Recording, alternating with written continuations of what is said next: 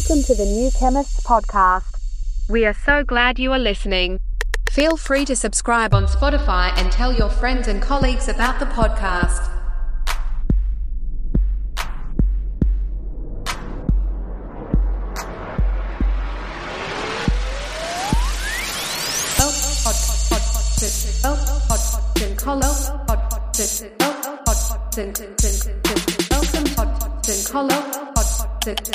Welcome podcast. Tell your friends and colleagues about the podcast.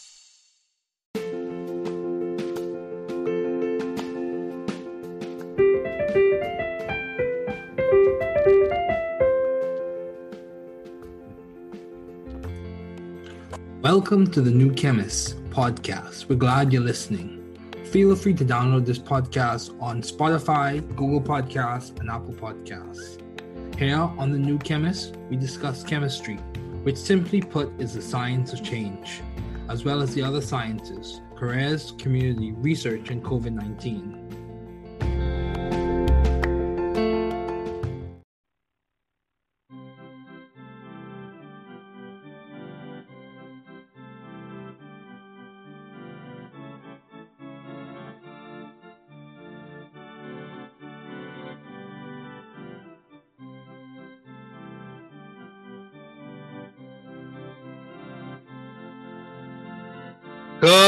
Good evening, students.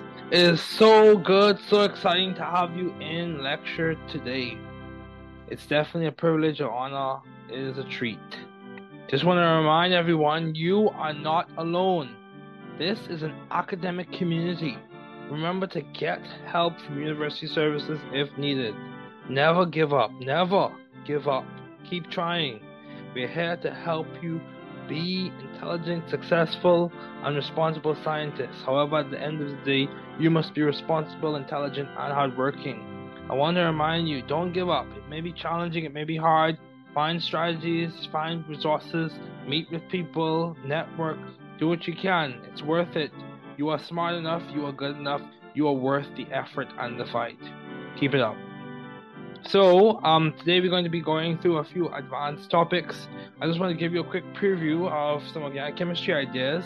Uh, it's very valuable, uh, very useful, and I think it'll be uh, a good resource for you. Um, this book was written by myself and reviewed by one of my good colleagues and friends, Vincent Miranda. Um, so it's dedicated to the tens of people who have helped and inspired me, specifically my parents, doctors Ferguson and Ferguson, uh, my brother, attorney Ferguson, and my sister.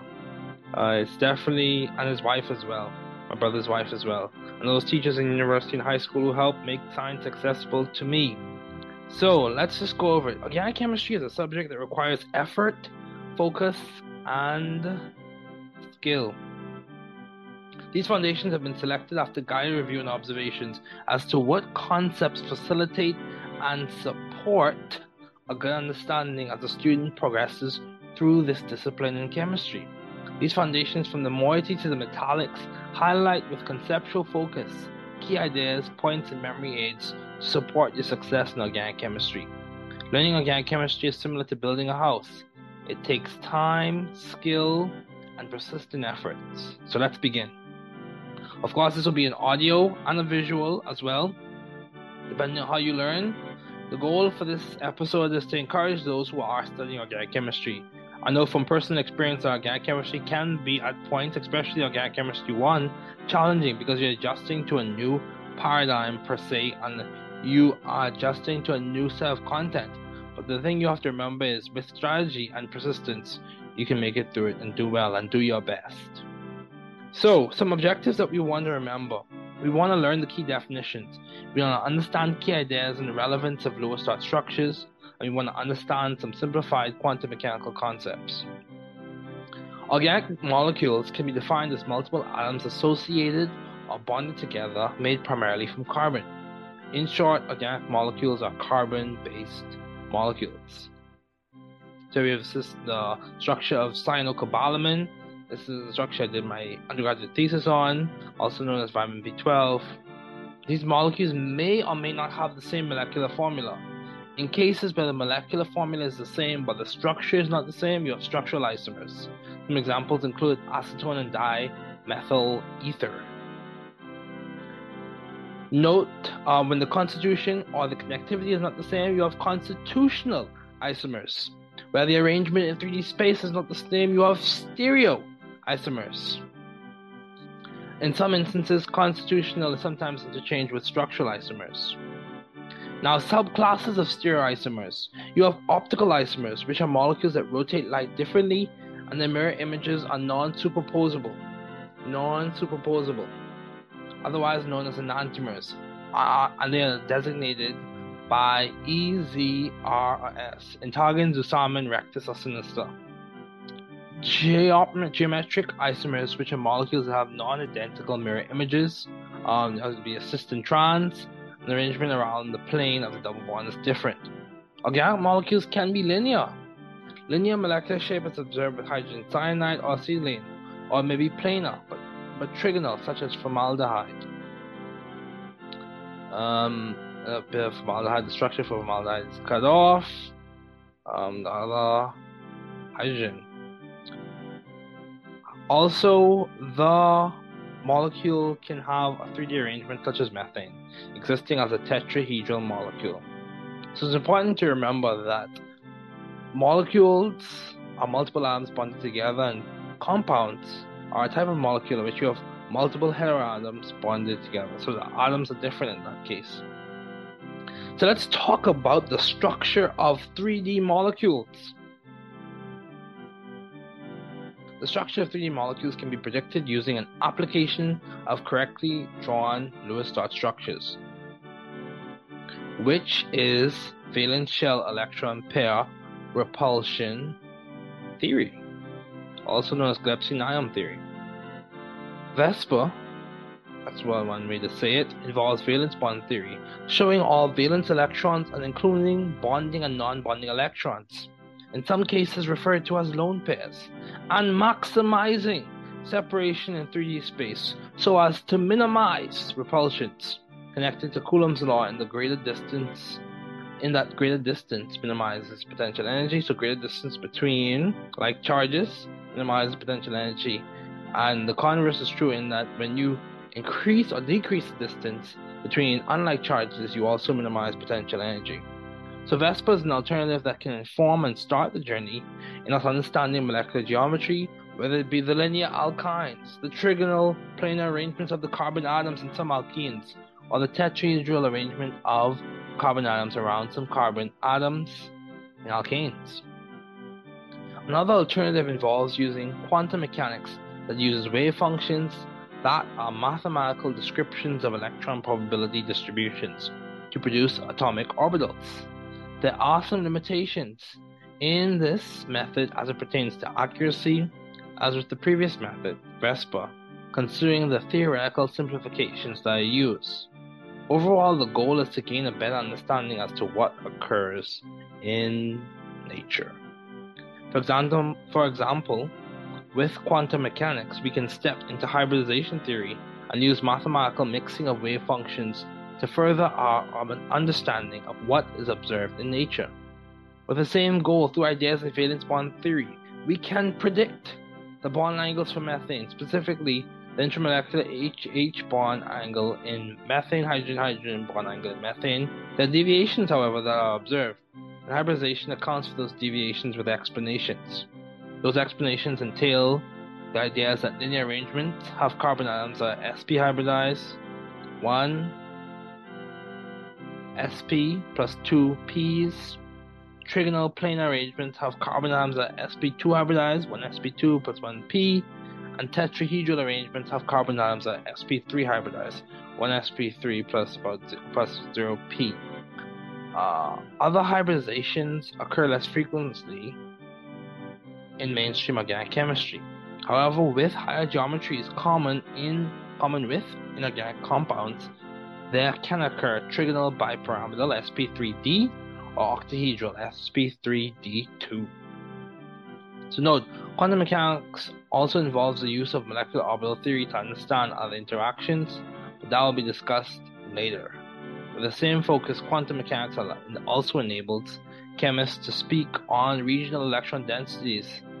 Um, also, it's important to know that double bonds possess a sigma bond and a pi bond, and triple bonds have one sigma, two pi. So, some questions you want to think about. What is organic chemistry and what is the historical origin of it? What is one class of organic compounds?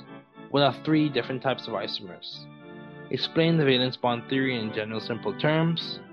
What is one molecular example where valence bond theory does not accurately explain what occurs in molecules? What are the hybridization of carbon atoms in acetonitrile? What are the designations of sigma and pi for the bonds in acetonitrile? So let's keep going. We're going to have a quick break and then we're going to continue talking about functional groups and other ideas.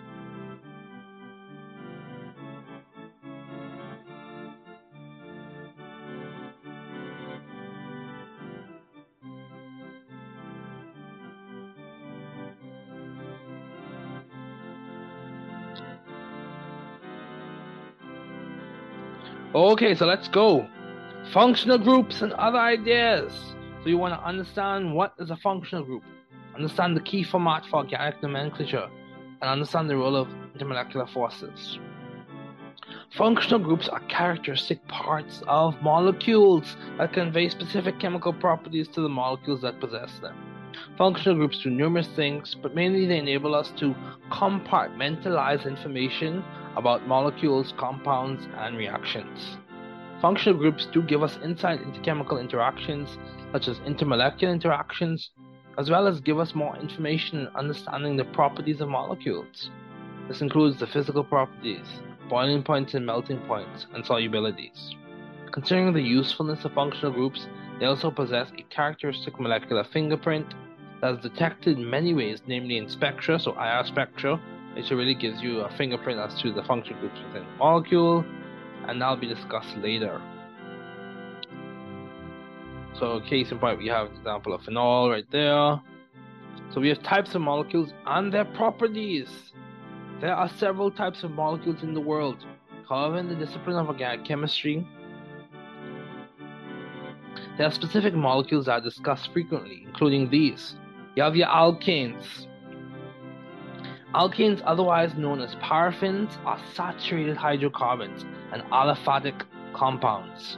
These molecules form a series of homologs with a repeating methylene unit and with the general formula CnH2n plus 2 and ending with the suffix ane.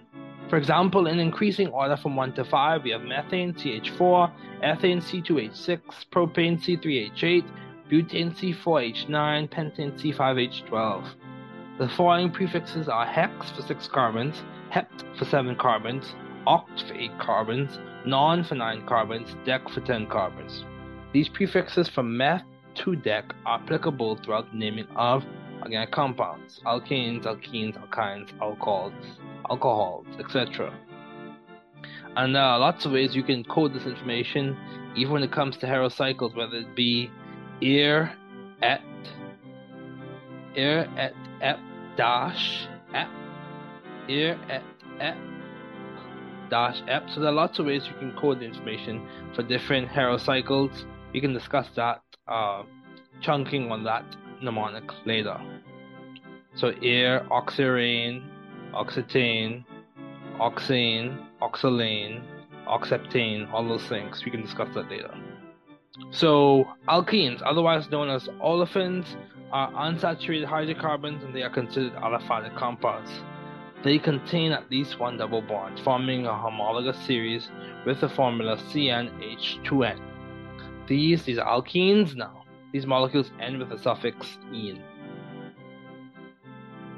So alkynes, otherwise known as acetylenes, are unsaturated compounds having a triple bond.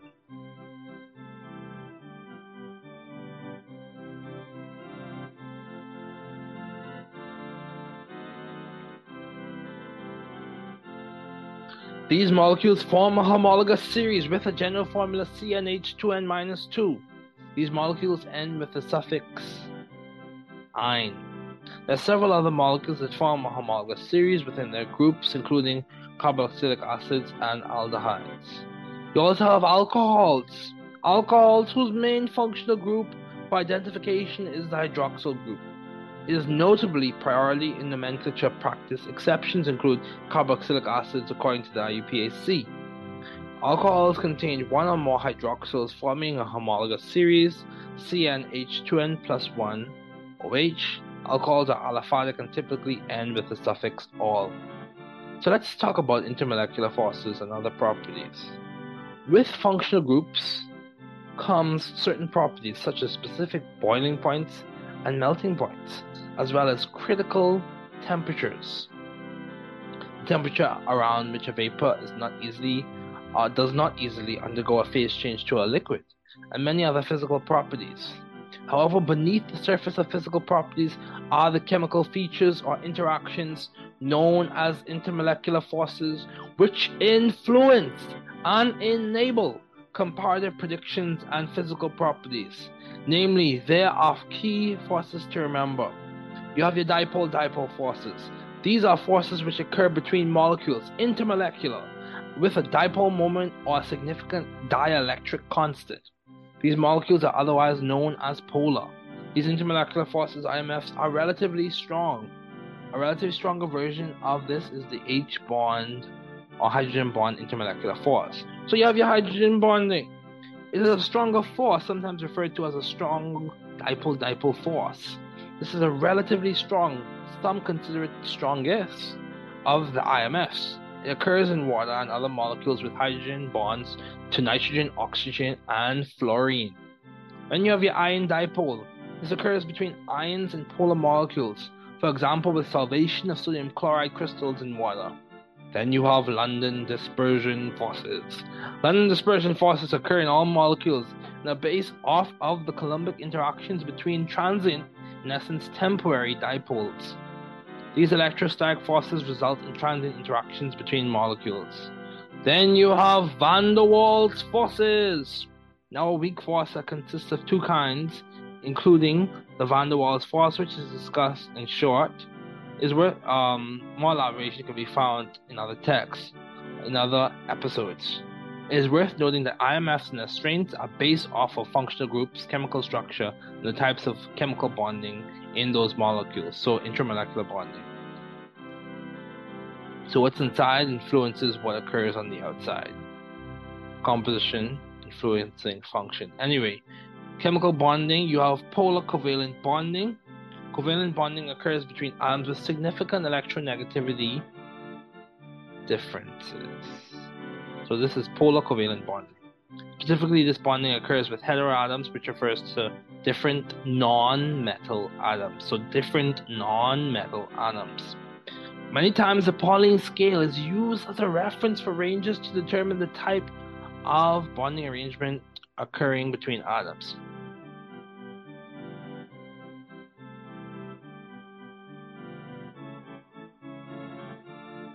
If bonding, though considered a theoretical construct, is viewed on a spectrum, polar covalent bonding would exist around the middle. Then we have covalent bonding. This is so non-polar covalent bonding. This is almost at the other another end of the bonding spectrum, where there is less significant difference in electronegativity. So then you have ionic bonding. This is at the other end of the bonding spectrum. This occurs between metals and non-metals for example, in sodium chloride, there's a large difference in electronegativity.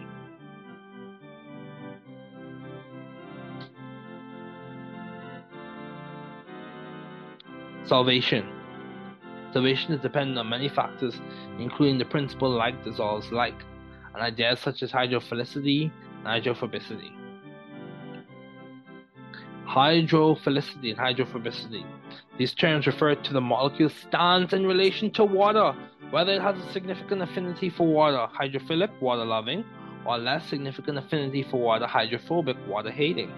The tendency of molecules is as follows polar and ionic compounds tend to be hydrophilic compared to covalent and nonpolar compounds, which tend to be hydrophobic.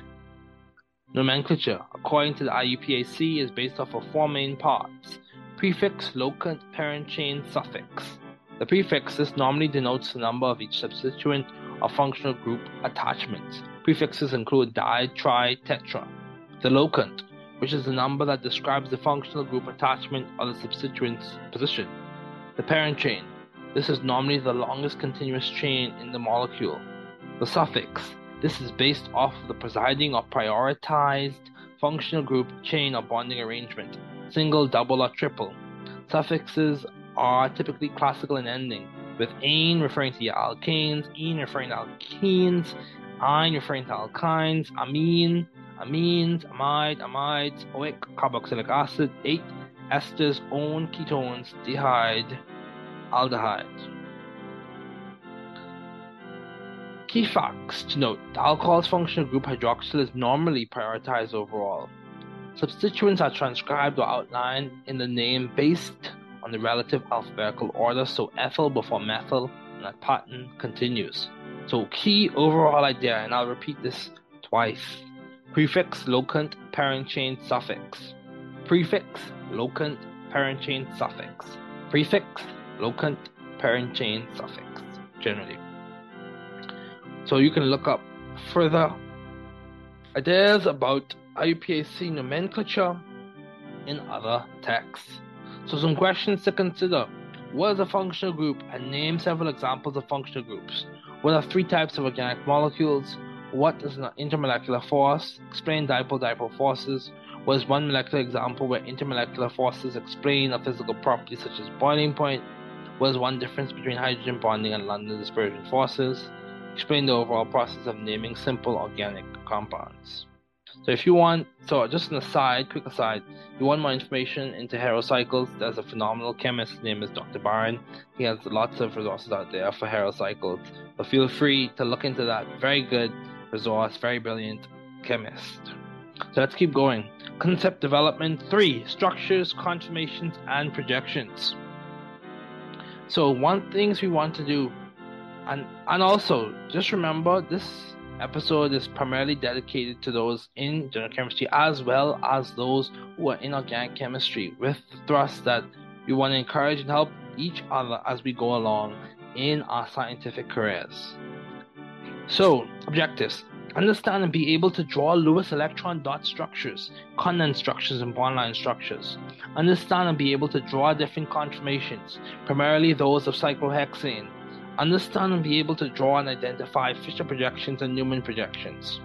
So, structures are diagrammatic representations of different molecules, and they provide a means of understanding what is occurring in nature.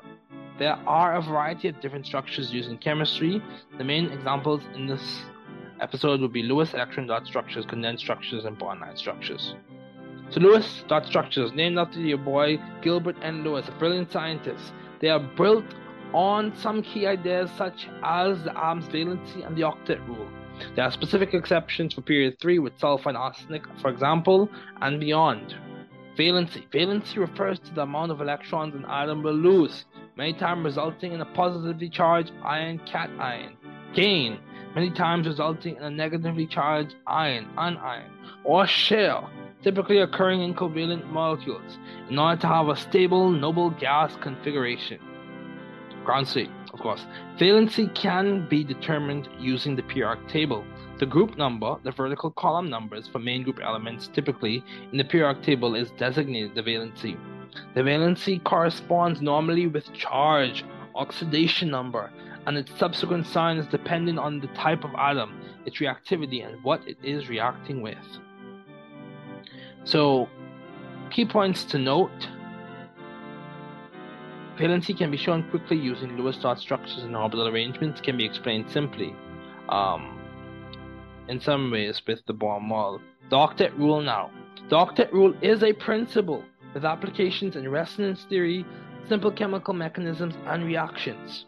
The octet rule is based on the idea of atoms gaining, sharing, or losing electrons in order to have a complete octet.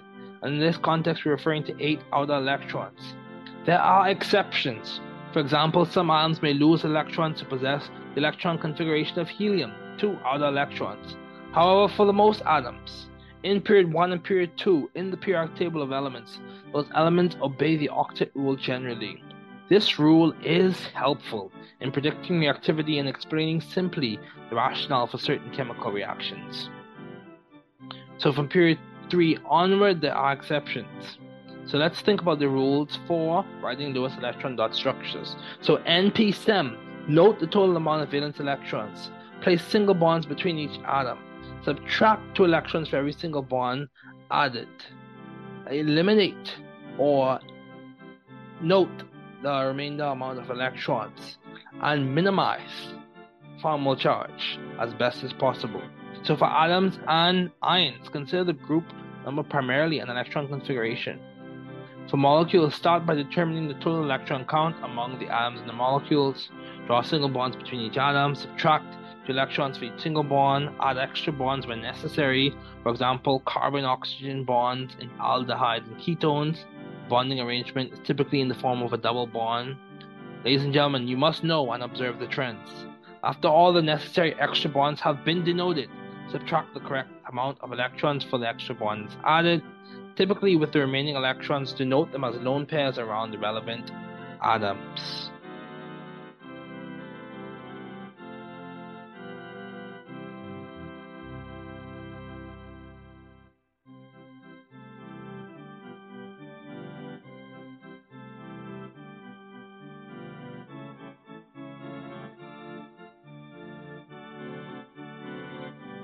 So let's keep going. Condensed structures.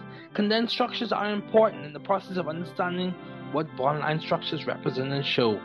In condensed structures, all of the hydrogen bonds are attached to the carbon, for example.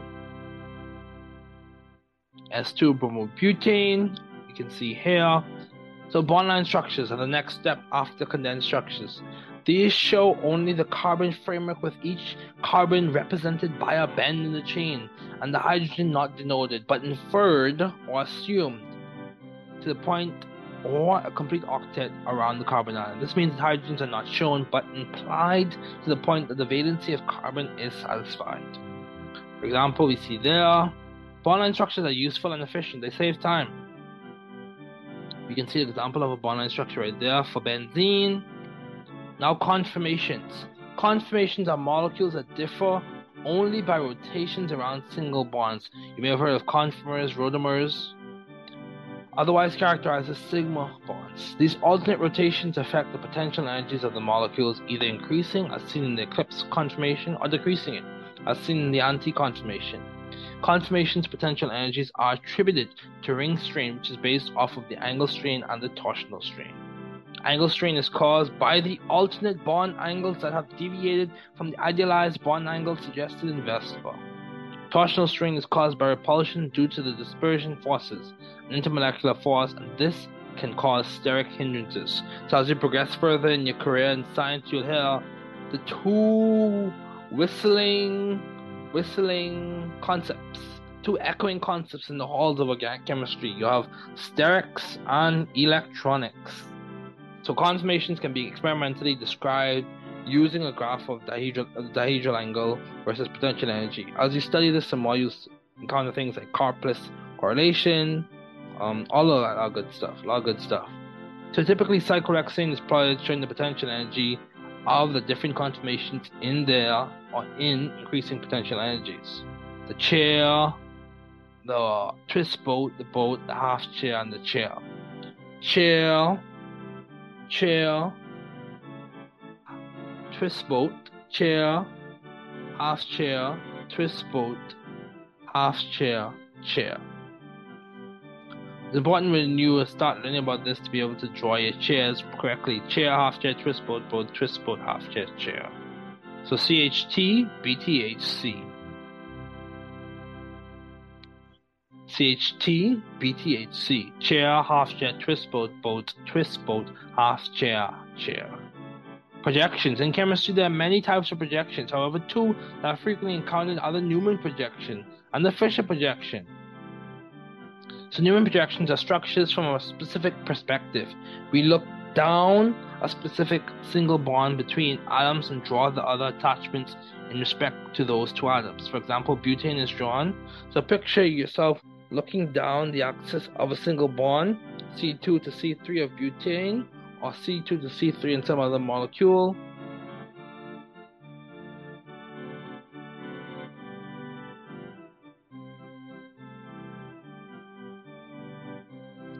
Order to draw the Newman projection. Here we see an example of Newman projection. Then you have your Fisher projections. These are typically seen with your carbohydrates and your hexoses and all those other good stuff. They involve another representation from a different perspective. The molecule is drawn from top to bottom, normally with the anomeric carbon at a designated end. Generally, the functional group attachments are on the sides, which are seen as wedges that are out of the plane of the paper, and the top and bottom of projection is seen as groups on the dashed. Another bond designation uses a squiggly line, which represents a single bond out and behind the plane of the paper. So the projection is typically used with carbohydrates, especially simple carbohydrates.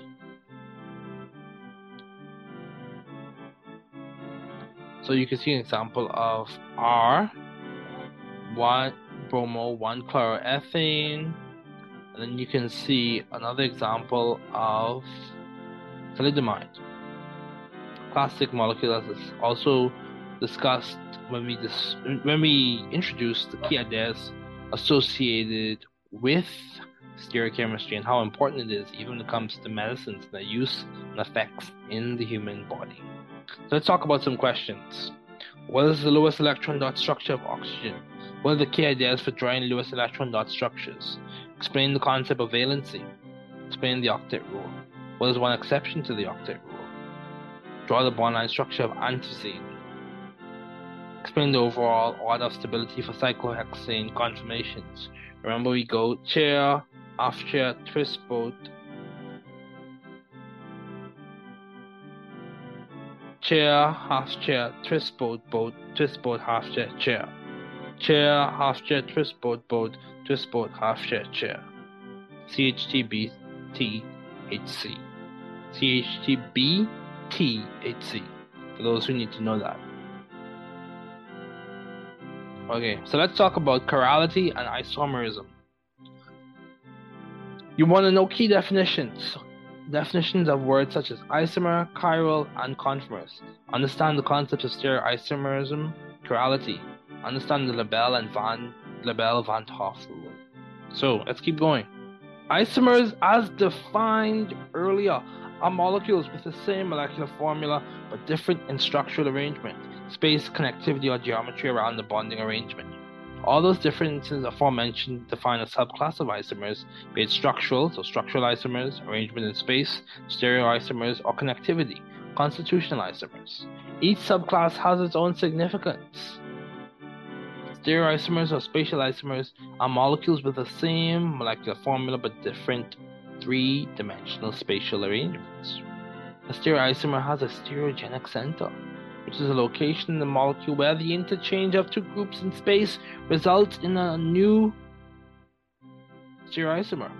A subgroup of stereogenic centers is a chiral center, which typically refers to a stereogenic center with a sp3 hybridization or tetrahedral geometry. Every chiral center is a stereogenic center, but not every stereogenic center is a chiral center.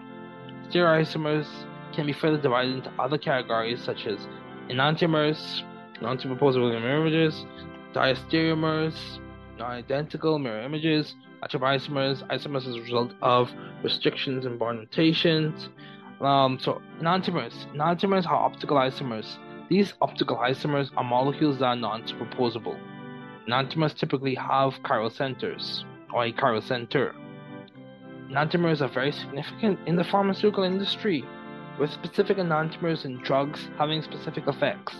This is seen with the classic example of thalidomide, ibuprofen, and Darvon, where stereospecificity contributes a large role in determining therapeutic potential and therapeutic effects.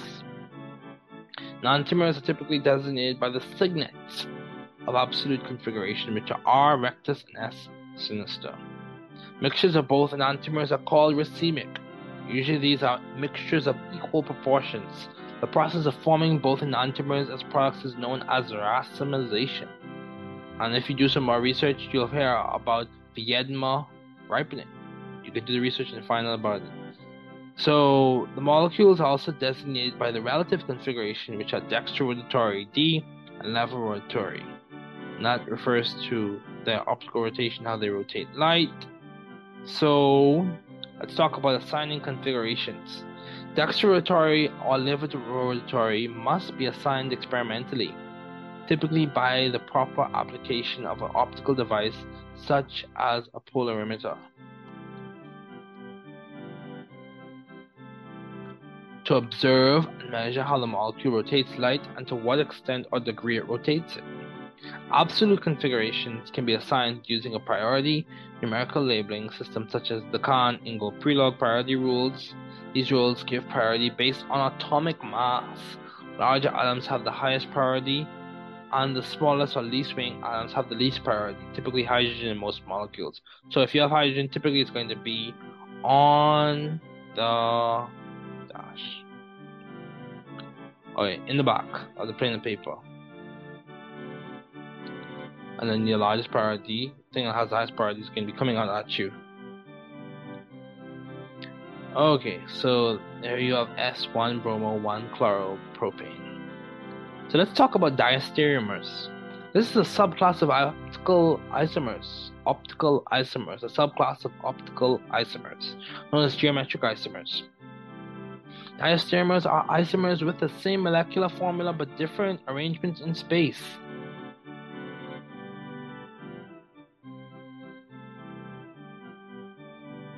That results in non identical mirror images. These can typically be identified by first assignment of the absolute configuration of the stereogenic centers, then comparison of the mirror images to determine whether they are identical or not. So that's a suggested way you can do it. Subclass of diastereomers are cis-trans isomers and conformers, which can further be divided into rotamers. So you have your easy isomerism and your cis-trans isomerism.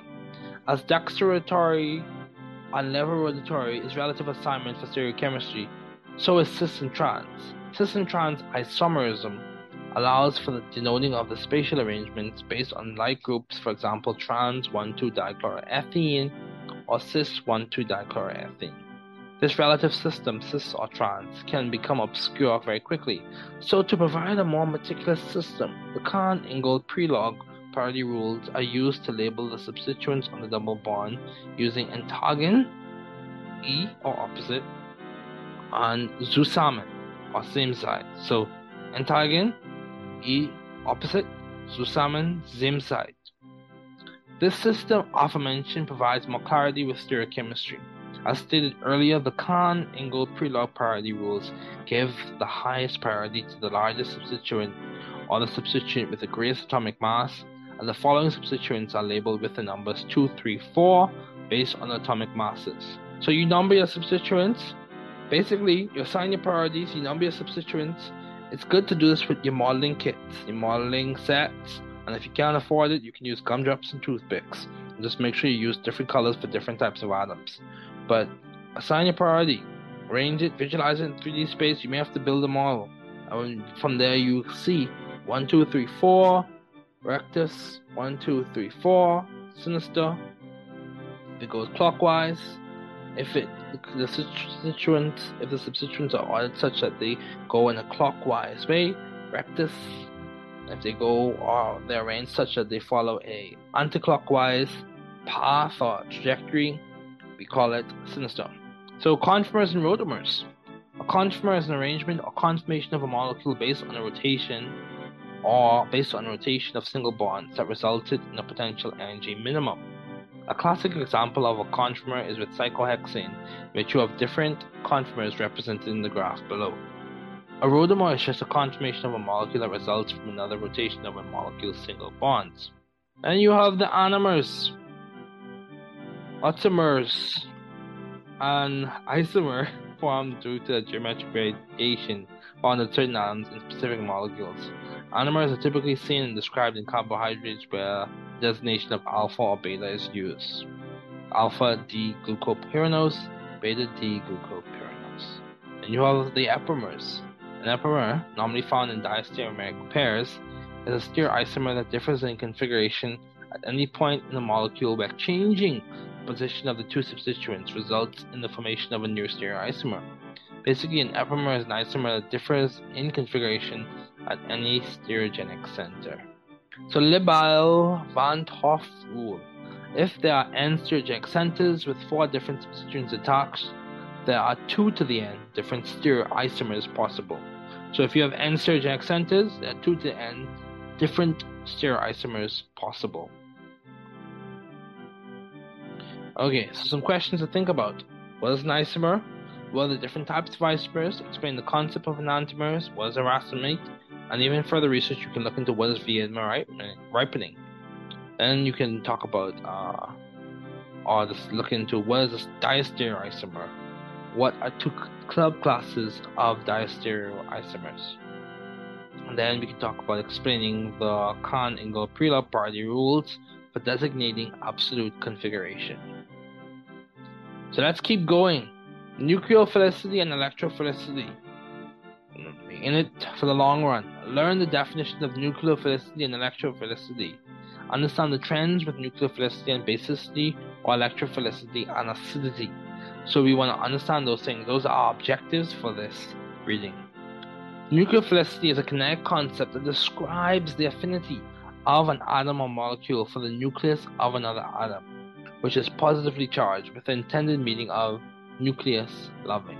So nucleophilicity, nucleus loving. This term is very important for understanding reactions and their mechanisms. Nucleophilicity refers to how willing, to what degree, or at what rate is an atom or molecule donating its electron density to another atom or molecule. The degree of nucleophilicity is defined by the rate of the reaction, specifically the rate of electron density donation. Generally, nucleophilicity, when comparing a similar atom in multiple molecules, uh, follows Lewis basicity some contexts. Um, also, when a nucleophilic atom is different, there may be no relationship between nucleophilicity and basicity. So that's something to note. If the nucleophilic atom is different, there may be no relationship that you observe. Um, since dipole moments for each atom or molecule may be different, thus affecting polarizability, which is a large determining factor in nucleophilicity. So, polarizability of the electron cloud a large determining factor in nucleophilicity. So, it's very important to understand it. It's grounded, in Coulombic is grounded in Coulombic forces. It can result in the formation or breaking of bonds, as seen in the infamous nucleophilic attack and nucleophilic substitution. So let's talk about electrophilicity. Electrophilicity is a kinetic concept. It involves a reaction in which there is an acceptance of an electron pair. An electrophile is defined as an electron pair acceptor or an atom or molecular part that is electron loving, electrophile. This term provides insight into mechanisms or reactions such as electrophilic aromatic substitution, electrophilic substitution, and electrophilic addition. Electrophilicity is it basically involves the measured degree or extent, kinetically speaking, of how much an atom or molecule is willing to accept electron density from another atom or molecule. So, some questions to consider. What are some key ideas associated with the concept of nucleophilicity? What are some key trends with nucleophilicity? Explain the connection between Lewis basicity and nucleophilicity. What is the connection between Lewis acidity and electrophilicity? Explain the significance of PKB, some aspects of the concept of nuclear nucleophilicity. So let's talk about spectroscopy and some instrumentations. Spectroscopy involves the study of the interactions of electromagnetic radiation and matter. Spectroscopy has a key role in organic chemistry, it contributes to informing many processes, including retrosynthetic analysis, structure elucidation, and total synthesis. Spectroscopy and spectrometry are different. Spectroscopy refers to the study of the interaction of electromagnetic radiation and matter, while spectrometry refers to the measurements of the interaction of electromagnetic radiation and matter. So measurements versus just the study. We have UV spec. That's an example of a diagram, UV light source, going to your scanning monochromator, UV motor that's spinning, it goes to sample cuvette, and you go to your detector, you amplify it, and then it's displayed. For sample cuvette, you also have a reference cuvette as well. So UV vis spectroscopy is an analytical technique that involves the use of ultraviolet or visible light in order to analyze a sample in a cuvette. This technique can be used to quantify, detect, test, support, or support structure elucidation and aids in determining molecular geometry and to study the kinetics of reactions. So when you think of UV vis spec, also think about Woodward Hoffman rules. One of the main ideas behind the use of UV spectrophotometers is the principle of absorbance. Um, you can look into Bayes' law and also you can look into so Bayes' law absorption is equal to epsilon molar absorptivity absorptivity constant um, B path length C concentration. Then you have atomic absorption spectroscopy. AAS, go from your light source to your sample to your detector to your computer. It has many uses involving clinical, geological, biological, metallurgical, atmospheric, and also in the pharmaceutical industry. Then you have your IR spec. You go from your Nernst glow, this is just a version of it, to the Michelson interferometer, to your sample, to your detector, to your computer. So IR can be used to detect the functional group moieties that exist in the sample, the relative location or proximity of the information, the relative location or proximity of functional groups. That information can be obtained. Um, it's based on the assumption that atoms behave as simple harmonic oscillators, that each vibration uh, is occurring within the molecule. You have your NMR spec, in which you go from your RF radiation generator to your NMR tube, to your RF receiver, to your computer. NMR spec provides information on the chemical environment the nuclei of atoms are situated in. This type of spec is normally used in structure elucidation and in some cases structure determination. This analytical, this analytical technique involves several concepts, some such as um, shim, all this other good stuff. So gas chromatography, mass spectrometry. You have your GCMS. You go from your sample holder to your capillary column to electron ionization to your ion trap to the computer. It's an analytical technique that involves both analytical techniques of gas chromatography and mass spectrometry. This is a method in which components of a mixture are separated using chromatography and analyzed and characterized using mass spectrometry. Gas chromatography is a separation technique in which chemical substances are volatilized and separated by their relative boiling point, which is dependent on the chemical properties of the molecules.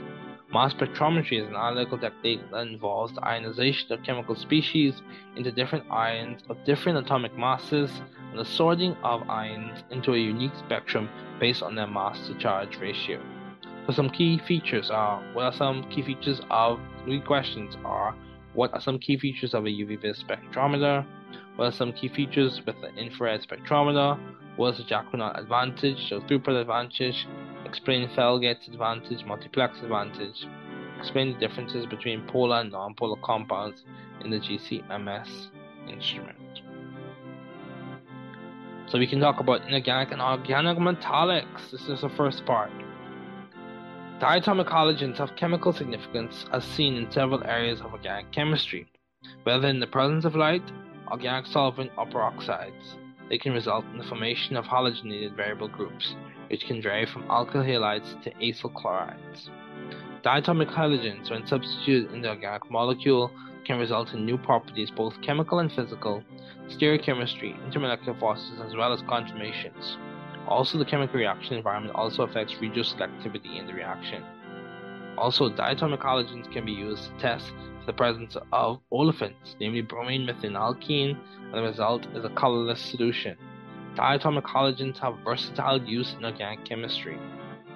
So, several inorganic reagents are used as reducing agents or oxidizing agents to convert carbonyl compounds, carbonyl containing compounds, in primary and secondary substituted hydrocarbons to primary and secondary alcohols and in another direction it can convert alcohol to carboxylic acid. You have your sodium borohydride used to do a stepwise reduction from aldehydes ketones to alcohol. So you have LiALH for lithium monohydride, very dangerous, flammable, and powerful reducing agent that reduces carboxylic acids and other carbonyl containing compounds to alcohol. So you have PCC, pyridium chlorochromate, which is used to oxidize. It functions to oxidize primary alcohols to aldehydes and secondary alcohols to ketones. Pyridium chlorochromate is made by reacting chromium trioxide with hydrochloric acid to form chlorochromic acid, which is reacted with pyridine to form PCC. The Jones reagent. is an organic, inorganic reagent is used to oxidize. It functions typically as chromic acid and involves oxidizing primary alcohols to carboxylic acids and secondary alcohols to ketones. The Jones reagent is a good oxidizing reagent.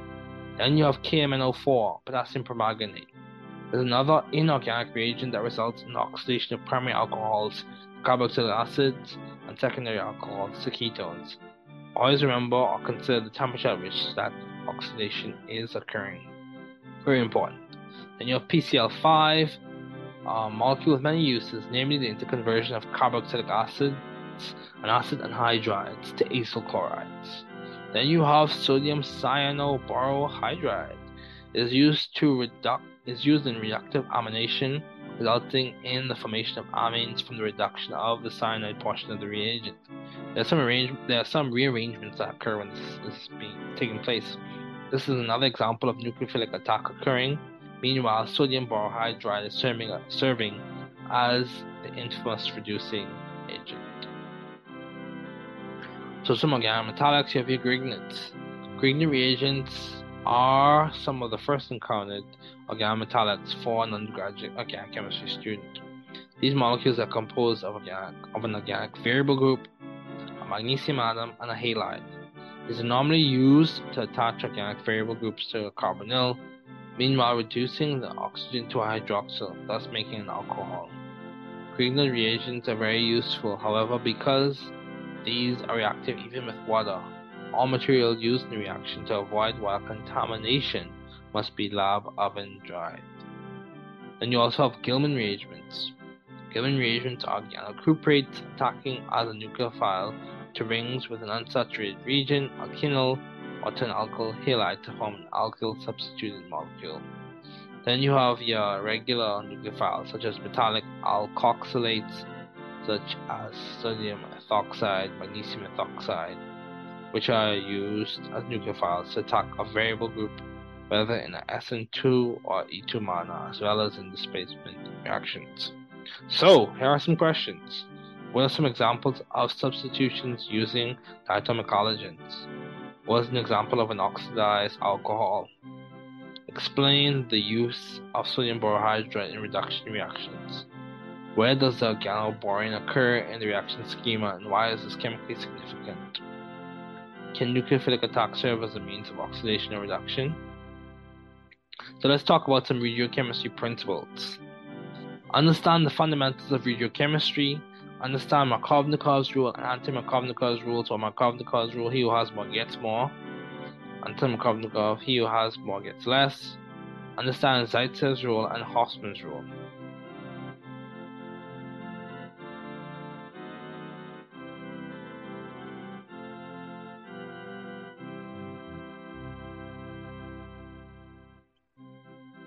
So let's keep going. This will be the last section that we go through today. More to come later on. So regiochemical principles come from regiochemistry comes from the Latin word regionum, meaning direction. Regiochemistry provides and describes the principles involved in the directionality or position and placement of reactants to form the product. Regiochemistry is very important. As you progress, you'll hear about things being regiodivergent or regioselective. Reagents used can cause a specific regiochemical result or result in the opposite of what would normally occur. So you have Markovnikov's rule. Put simply, he who has more gets more. Markovnikov's rule is in the addition of a halide to an unsymmetrical alkene, the hydrogen goes to the carbon with the greatest number of hydrogens, and the halide goes to the other carbon.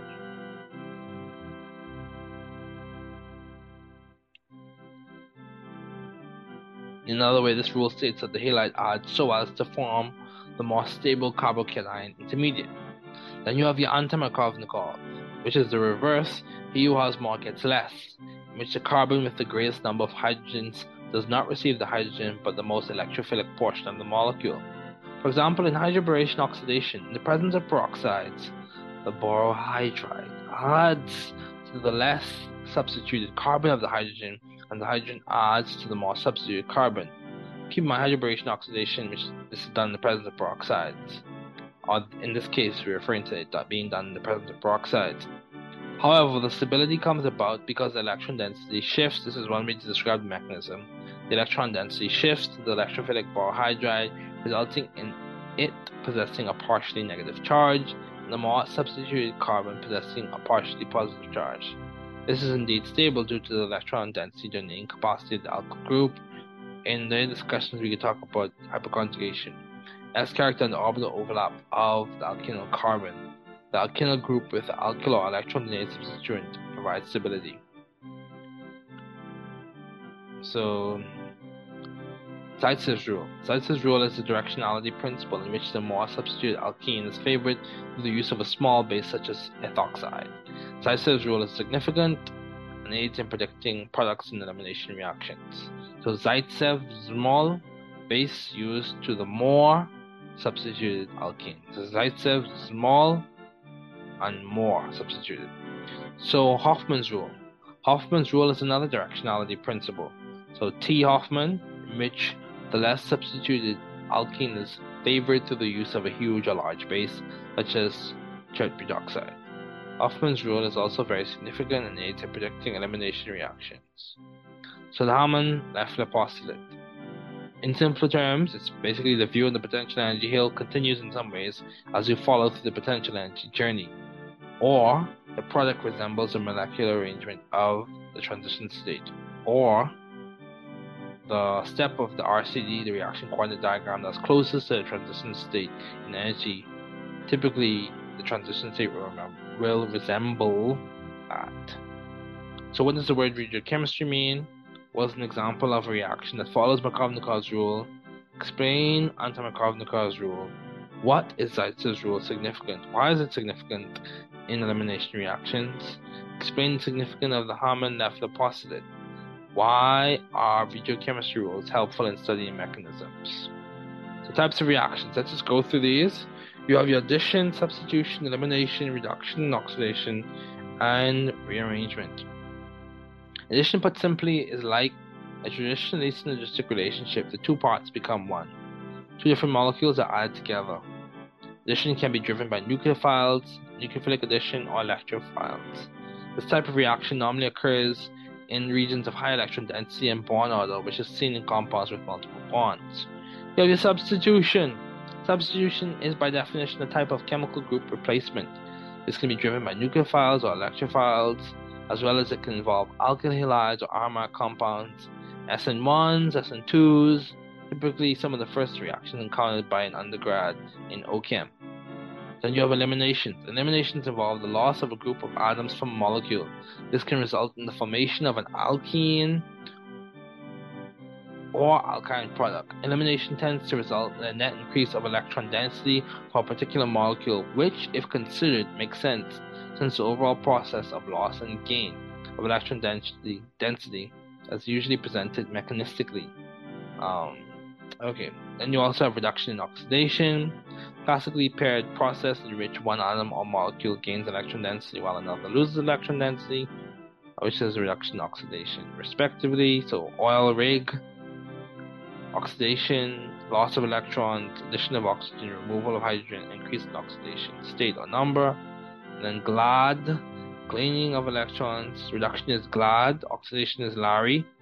Reduction GLAD, gain of electrons, loss of oxygen, addition of hydrogen, decrease in oxidation state or number. So you have reduction occurs in organic reactions such as hydrogenation using uranium nickel or lithium hydride. Then you also have your rearrangements, which typically occur through your 1,2 methyl shifts or 1-3 methyl shifts or 1-2 hydride shifts or 1-3 hydride shifts. The thermodynamic basis and rationale for these rearrangements occurring is that they lead to a more stable carbocation as a transition state or reaction intermediate. Many times the arrangement results in positive charge being situated on higher substitute carbons. Is presented as secondary or tertiary carbons. There are other categories for mechanistic classification. Polar under basic conditions. Example is a nucleophilic substitution under basic conditions. Polar under acid conditions. Example is acid catalyzed hydration.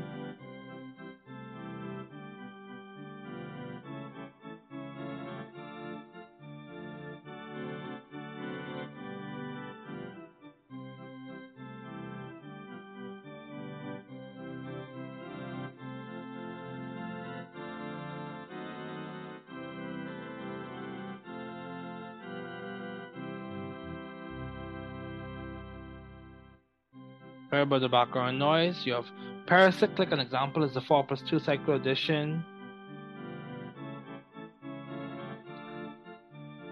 Deals all the reaction. The 4 plus 2 reaction refers to number of electrons, specifically pi electrons.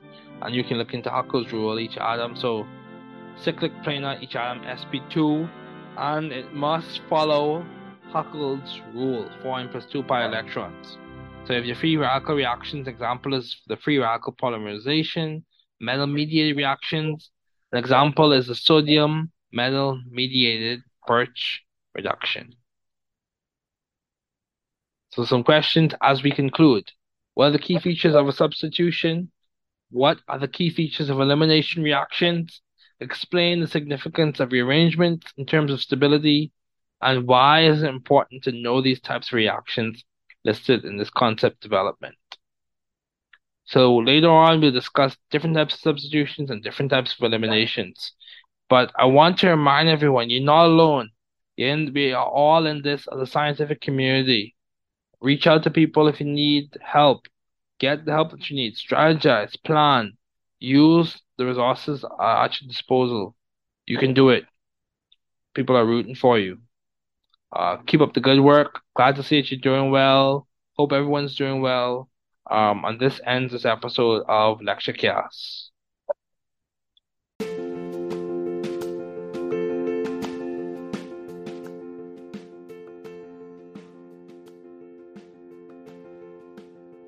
Μια διασκευή ενός παραμυθιού οι 12 χορεύουσες πριγκίπισσες, The 12 Dancing Princesses. Μια φορά και έναν καιρό, ένας καθηγητής που έχει 12 πρίγκιπες, ονόμασε Νέιμιο, Structurio και ο αδελφός του Reactivio, Acidio και ο αδελφός του Basitio, Nucleophilicio και ο αδελφός του Electrophilicio, Equilibrio, Stereochemico, Sterico και ο αδελφός του Electronico και Regia Selectivio. Κάθε πρίγκιπας ήταν πιο συμπληρωματικός από τον αδελφό του. Έμειναν όλοι μαζί στην πόλη του μυαλού που ονομάζεται Organica Chemico. Ένα βράδυ, όταν κατά τη διάρκεια της μυστικιστικής εβδομάδας, γνωστής ως φινάλε, συγκεντρώθηκαν όλοι μαζί για να διαγωνιστούν στους ετήσιους αγώνες. Ο Νέιμιο ήταν διαβόητο πολιτικό πρόσωπο που ψήφισε τους PLPS, γνωστός και ως Predictable Lock and Parent Chain Suffix. Ο Στερκτσόριο διαγωνίστηκε στον διαγωνισμό χορού δείχνοντας τις ρουτίνες του με τις συμπυκνωμένες και δεσμευτικές μορφές τους. Η Reactivio συμμετείχε στον διαγωνισμό πίστας, ιδιαίτερα στον αγώνα που ονομάζεται Kinetic 500. Ο Σίριο και ο Μπεσίσιο διαγωνίστηκαν στον διαλογισμό με επικεφαλής τον Δόκτορα Μπρόνστεντ, ο οποίος επικεντρώνεται στην απόκτηση και την απελευθέρωση του εσωτερικού πρωτονίου σας. Το Nucleophilicio και το Electrophilicio βοήθησαν στη διοργάνωση του Kinetic 500, ενώ και οι δύο αγωνίστηκαν στο γυμναστικό αγώνισμα με το Nucleophilicio να απλώνεται πιο μακριά και το Electrophilicio να χρησιμεύει ως σύλληψη για τις cheerleaders. Η Equilibrio συμμετείχε στον ετήσιο διαγωνισμό ξυφασκίας Legatelier. Επιπλέον, η Stereochemico συμμετείχε στον καλλιτεχνικό διαγωνισμό με επίκεντρο τα τρισδιάστατα σχέδια και τη διάταξη των αντικειμένων στο χώρο. Το Sterico και το Electronico είναι σκληροί αντίπαλοι.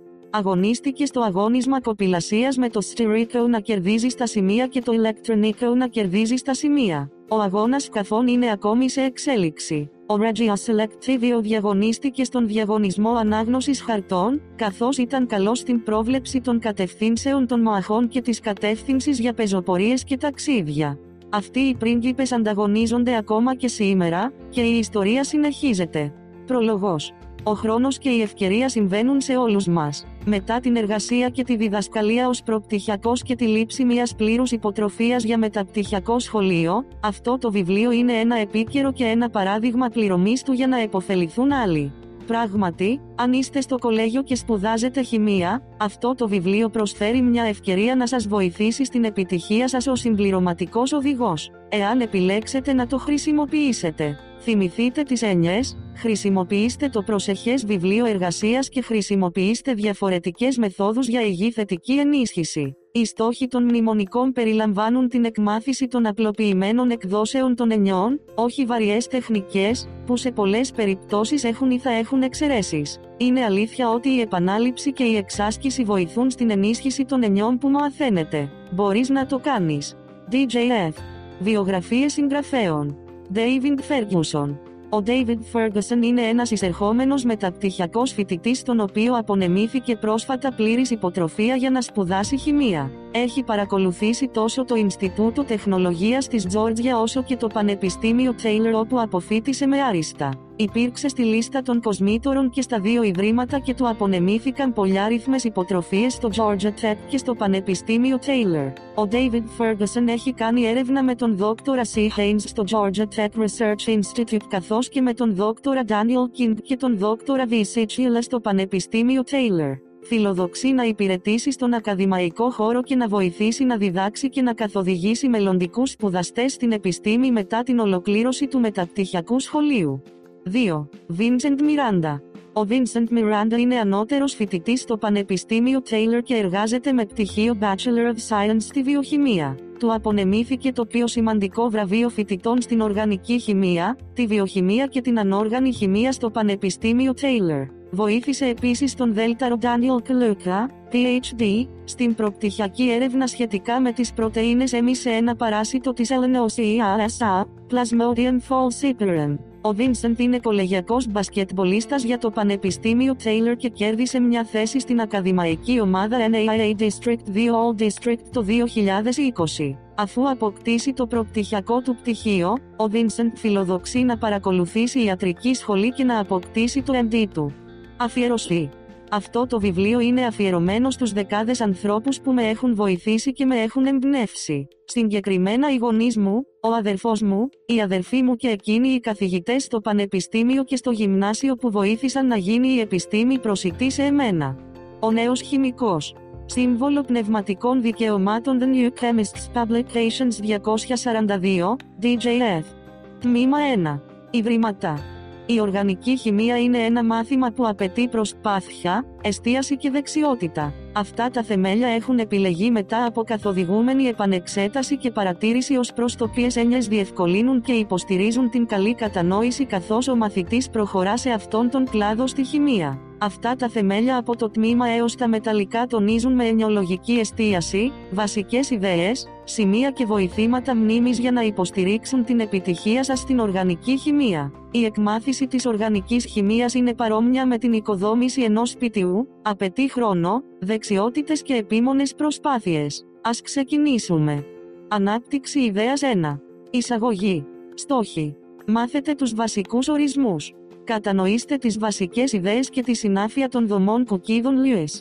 Κατανοήστε μερικές απλοποιημένες κβαντομηχανικές έννοιες. Οργανικά μόρια.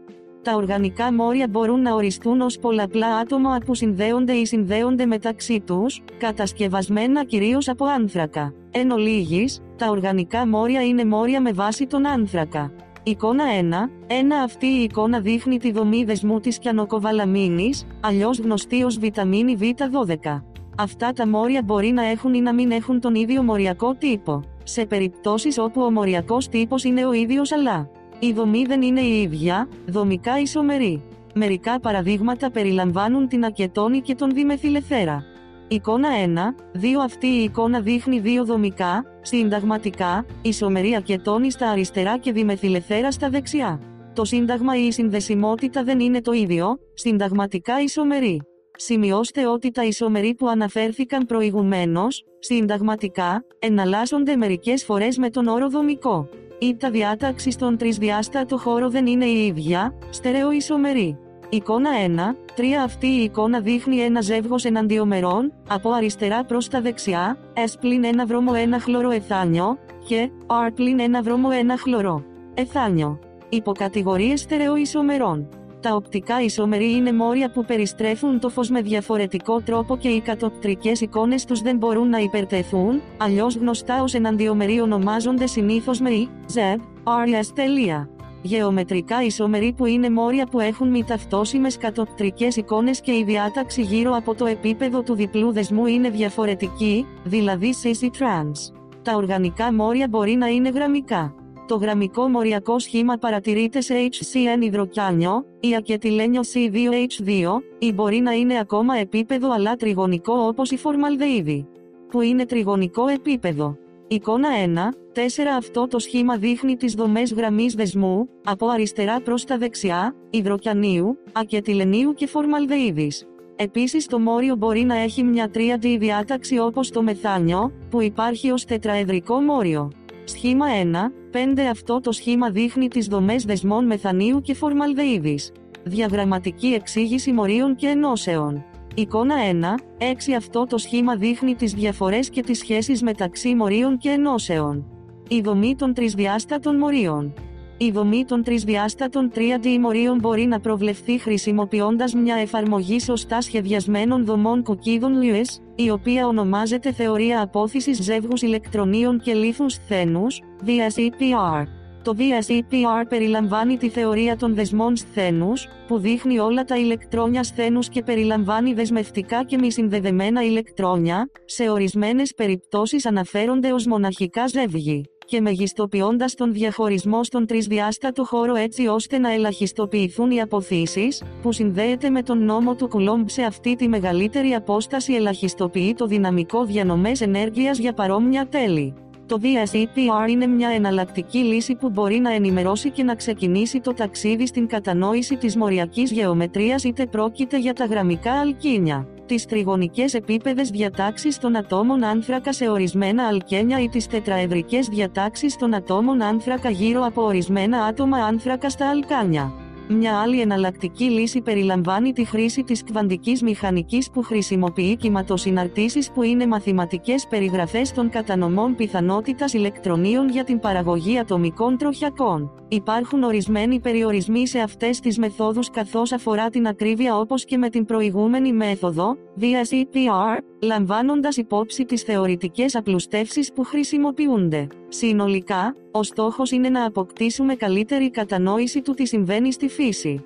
Για παράδειγμα, με την κβαντομηχανική μπορούμε να μπούμε στη θεωρία του υβριδισμού και να χρησιμοποιήσουμε τη μαθηματική ανάμειξη κυματοσυναρτήσεων για να βελτιώσουμε την κατανόησή μας για το τι παρατηρείται στη φύση.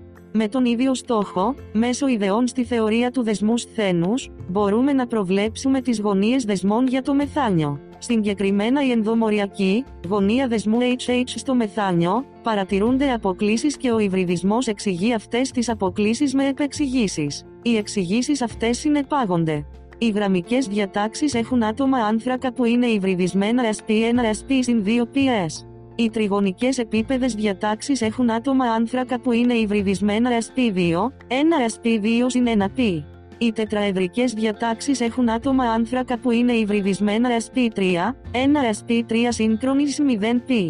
Άλλοι υβριδισμοί συμβαίνουν λιγότερο συχνά, στην κύρια οργανική χημεία. Ωστόσο, με υψηλότερες γεωμετρίες κοινέ με ανόργανες ενώσεις, μπορεί να εμφανιστούν τριγωνικές διπυραμιδικές, SP3D, ή οκταεδρικές, SP3D2. Σημείωση, η κβαντομηχανική περιλαμβάνει επίσης τη χρήση της μοριακής τροχιακής θεωρίας για την κατανόηση άλλων αλληλεπιδράσεων, αλλά αυτό θα συζητηθεί στο παράρτημα. Με την ίδια εστίαση, η κβαντομηχανική επιτρέπει επίσης στους χημικούς να μιλούν για τοπικές πυκνότητες ηλεκτρονίων όπως κατά μήκος του διαπυρηνικού άξονα, δεσμός σίγμα, ή κατά μήκος των κάθετων αξώνων X, Y, Z δεσμοί P. Αυτές οι ιδέες μπορούν να εφαρμοστούν σε συμφωνίες σύνδεσης, όπως ομόλογα σίγμα που εμφανίζονται σε μεμονωμένα ομόλογα. Εκτός από διπλούς δεσμούς που διαθέτουν δεσμού σίγμα και δεσμό π. Επιπλέον στους τριπλούς δεσμούς, υπάρχει ένας δεσμός σίγμα και δεσμοί 2 π. Ερωτήσεις. Ανετά.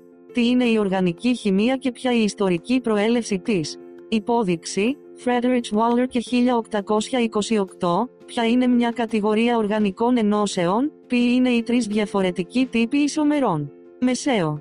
Εξηγήστε τη θεωρία του δεσμού σθένους με γενικούς απλούς όρους. Ποιο είναι ένα μοριακό παράδειγμα, όπου η θεωρία του δεσμού σθένους δεν εξηγεί με ακρίβεια τι συμβαίνει στα μόρια. Σκληρά. Ποια είναι η υβριδοποίηση των ατόμων άνθρακα στο Α και τον Ιτρίλιο. Ποιοι είναι οι ονομασίες σίγμα και πι για τους δεσμούς στο Α και τον Ιτρίλιο. Ανάπτυξη 9-2. Λειτουργικές ομάδες και άλλες ιδέες. Στόχοι. Κατανοήστε τι είναι μια λειτουργική ομάδα. Κατανόηση της βασικής μορφής για την οργανική ονοματολογία Κατανόηση του ρόλου των διαμοριακών δυνάμεων IMFs. Οι λειτουργικές ομάδες είναι χαρακτηριστικά μέρη των μοριών, που μεταφέρουν συγκεκριμένες χημικές ιδιότητες στα μόρια που τις διαθέτουν. Οι λειτουργικές ομάδες κάνουν πολλά πράγματα, αλλά κυρίως μας δίνουν τη δυνατότητα να μοιράζουμε πληροφορίες για μόρια, ενώσεις και αντιδράσεις. Οι λειτουργικές ομάδες μας δίνουν μια εικόνα για τις χημικές αλληλεπιδράσεις, όπως οι διαμοριακές αλληλεπιδράσεις, καθώς και περισσότερες πληροφορίες για την κατανόηση των ιδιωτήτων των μορίων. Αυτό περιλαμβάνει τις φυσικές ιδιότητες, σημεία βρασμού και σημεία τήξης, και τις διαλυτότητες. Λαμβάνοντας υπόψη τη χρησιμότητα των λειτουργικών ομάδων, διαθέτουν επίσης ένα χαρακτηριστικό μοριακό αποτύπωμα που ανοιχνεύεται με πολλούς τρόπους, συγκεκριμένα σε φάσματα, τα οποία θα συζητηθούν σε μεταγενέστερο Concept Development. Concept Development 6 Σχήμα 2. Ένα αυτά τα μόρια που αναφέρονται παραπάνω μεταφέρουν διαφορετικές χημικές ιδιότητες και φυσικές ιδιότητες στο μόριο που διαθέτει αυτά τα τμήματα. Από αριστερά προς τα δεξιά, υδροξύλιο, σουλφορδρίλιο και βενζόλιο, πρώτη σειρά, καρβοξυλικό, φενόλι, θειοφένιο, δεύτερη σειρά, και φουράνιο, τελευταία σειρά. Τύποι μορίων και οι ιδιότητες τους. Υπάρχουν διάφοροι τύποι μορίων στον κόσμο. Ωστόσο, στον κλάδο της οργανικής χημείας υπάρχουν συγκεκριμένα μόρια που συζητούνται συχνά, συμπεριλαμβανομένων αυτών. Αλκάνια. Τα αλκάνια γνωστά και ως παραφίνες είναι κορεσμένοι υδρογονάνθρακες και αλιφατικές ενώσεις. Αυτά τα μόρια σχηματίζουν μια σειρά από ομόλογα με μια επαναλαμβανόμενη μονάδα μεθυλενίου CH2 και με τον γενικό τύπο CNH2N και 2 και που τελειώνει με την κατάληξη, ανέ, για παράδειγμα με αύξουσα σειρά από 1 σε 5. Μεθάνιο CH4. Εθάνιο C2H6. Οροπάνιο C3H8. Βουτάνιο C4H10. Οέντρανιο C5H12. Τα ακόλουθα προθέματα είναι Hex 6 carbons, Hep 7 carbons, October 8 carbons, Non 9 carbons και Dec 10 carbons. Αυτά τα προθέματα από Meth, σε, Dec, Ισχύουν σε όλη την ονομασία οργανικών ενώσεων, αλκάνια, αλκένια, αλκίνια, αλκοόλες κάπα λάμδα π. Αλκένια. Τα αλκένια γνωστά και ως ολεφίνες είναι ακόρεστοι υδρογονάνθρακες και θεωρούνται αλιφατικές ενώσεις. Περιέχουν τουλάχιστον έναν διπλό δεσμό, σχηματίζοντας μια ομόλογη σειρά με τον τύπο CNH2N. Αυτά τα μόρια τελειώνουν με η κατάληξη, in. Αλκίνια. Τα αλκίνια γνωστά και ως ακετιλένια είναι ακόρεστες ενώσεις που έχουν τριπλό δεσμό. Αυτά τα μόρια σχηματίζουν μια ομόλογη σειρά με γενικό τύπο CNH2N2. Αυτά τα μόρια τελειώνουν με το επίθυμα, in. Υπάρχουν πολλά άλλα μόρια που μια ομόλογη σειρά εντός των ομάδων τους, συμπεριλαμβανομένων των καρβοξυλικών οξέων CNH2N1 και των αλδεΐδων. CNH2N1 Αλκοόλ οι αλκοόλες των οποίων η κύρια λειτουργική ομάδα για αναγνώριση, είναι η υδροξυλομάδα Ο, είναι ιδιαίτερα προτεραιότητα στην πρακτική της ονοματολογίας, οι εξαιρέσεις περιλαμβάνουν τα καρβοξυλικά οξέα, σύμφωνα με την IUPAC. Οι αλκοόλες περιέχουν ένα ή περισσότερα υδροξύλια που σχηματίζουν μια ομόλογη σειρά CNH2N και 1O. Οι αλκοόλες είναι αλιφατικές και τυπικά τελειώνουν με το επίθυμα OL. Διαμοριακές δυνάμεις και άλλες ιδιότητες. Οι λειτουργικές ομάδες συνοδεύονται από ορισμένες ιδιότητες όπως συγκεκριμένα σημεία βρασμού και σημεία τήξης, καθώς και κρίσιμες θερμοκρασίες, η θερμοκρασία γύρω από την οποία ένας ατμός δεν υφίσταται εύκολα αλλαγή φάσης σε υγρό, και πολλές άλλες φυσικές ιδιότητες. Ωστόσο, κάτω από την επιφάνεια των φυσικών ιδιωτήτων υπάρχουν τα χημικά χαρακτηριστικά οι αλληλεπιδράσεις γνωστές ως διαμοριακές δυνάμεις που επηρεάζουν και επιτρέπουν συγκριτικές προβλέψεις και φυσικές ιδιότητες. Συγκεκριμένα, υπάρχουν βασικές δυνάμεις που πρέπει να θυμόμαστε. Δυνάμεις δίπολο-δίπολη. Αυτές είναι δυνάμεις που εμφανίζονται μεταξύ μορίων, διαμοριακές, με διπολική ροπή ή σημαντική διελεκτρική σταθερά. Αυτά τα μόρια είναι αλλιώς γνωστά ως πολικά. Αυτές οι διαμοριακές δυνάμεις IMF είναι σχετικά ισχυρές. Μια σχετικά ισχυρότερη εκδοχή αυτής της δύναμης είναι η διαμοριακή δύναμη του δεσμού ΙΤΑ. Δεσμός υδρογόνου. Ο δεσμός υδρογόνου είναι μια ισχυρότερη δύναμη, που μερικές φορές αναφέρεται ως ισχυρή δύναμη διπόλου-διπόλου. Αυτό είναι ένα σχετικά ισχυρό, ορισμένοι το θεωρούν ισχυρότερο, από τα διεθνή νομισματικά ταμεία. Εμφανίζεται στο νερό και σε άλλα μόρια με δεσμούς υδρογόνου με N, OEF. Ιον δίπολο. Αυτό συμβαίνει μεταξύ ιόντων και πολικών μορίων, για παράδειγμα, με τη διαλυτοποίηση κρυστάλλων χλωριούχου νατρίου στο νερό. Δυνάμεις διασποράς του Λονδίνου. Οι δυνάμεις διασποράς του Λονδίνου εμφανίζονται σε όλα τα μόρια και βασίζονται στις κουλομβικέ αλληλεπιδράσεις μεταξύ παροδικών, στην ουσία προσωρινών, διπόλων. Αυτές οι ηλεκτροστατικές δυνάμεις έχουν ως αποτέλεσμα παροδικές αλληλεπιδράσεις μεταξύ των μορίων. Δυνάμεις Van der Waals. Τώρα μια πιο αδύναμη δύναμη που αποτελείται από δύο είδη περιλαμβάνει τη δύναμη Van der Waals, η οποία συζητείται εν συντομία εδώ και περισσότερες λεπτομέρειες μπορούν να βρεθούν σε άλλα κείμενα. Αξίζει να σημειωθεί ότι τα EMFs και οι δυνάμεις τους βασίζονται σε λειτουργικές ομάδες, χημική δομή και τύπους χημικών δεσμών σε αυτά τα μόρια. Χημικός δεσμός. Πολικός ομοιοπολικός δεσμός. Ο ομοιοπολικός δεσμός εμφανίζεται μεταξύ ατόμων με σημαντικές διαφορές ηλεκτραρνητικότητας. Συγκεκριμένα, αυτός ο δεσμός συμβαίνει με ετεροάτομα, που αναφέρεται σε διαφορετικά άτομα μη μετάλλου. Πολλές φορές η κλίμακα Πόλεν χρησιμοποιείται ως αναφορά για το εύρος τιμών για τον προσδιορισμό του τύπου της διάταξης σύνδεσης που εμφανίζεται μεταξύ των ατόμων. Αν συμπόληση. Αν και θεωρείται θεωρητικό κατασκεύασμα σε ορισμένες περιπτώσεις, θεωρείται σε ένα φάσμα, ο πολικός ομοιοπολικός δεσμός θα υπήρχε γύρω από τη μέση. Ομοιοπολικός δεσμός. Αυτό είναι σχεδόν σε ένα άλλο άκρο του φάσματος δεσμών όπου υπάρχει μια λιγότερο σημαντική διαφορά στην ηλεκτρανητικότητα. Ιωνικός. Αυτό είναι στο άλλο άκρο του φάσματος των δεσμών. Αυτό συμβαίνει μεταξύ μετάλλων και μη μετάλλων. Για παράδειγμα στο χλωριούχο νάτριο, υπάρχει μεγάλη διαφορά στην ηλεκτρανητικότητα. Λύση. Η επίλυση εξαρτάται από πολλούς παράγοντες, συμπεριλαμβανομένης της αρχής όπως διαλύει όπως και ιδέες όπως η υδροφιλία και η υδροφοβία. Υδροφιλικότητα και υδροφοβία. Αυτοί οι όροι αναφέρονται στη στάση των μορίων σε σχέση με το νερό, είτε έχει σημαντική συγγένεια με το νερό, υδρόφιλο, υδρόφιλο, είτε λιγότερο σημαντική συγγένεια για το νερό, υδρόφοβο, μισή το νερό τελεία. Η τάση των μορίων είναι η εξής: Οι πολικές και οι οντικέ ενώσεις τείνουν να είναι υδρόφιλες, σε σύγκριση με ομοιοπολικές και μη πολικές ενώσεις που τείνουν να είναι υδρόφοβες. Ονοματολογιά. Η ονοματολογία σύμφωνα με την IUPAC βασίζεται σε τέσσερα κύρια μέρη.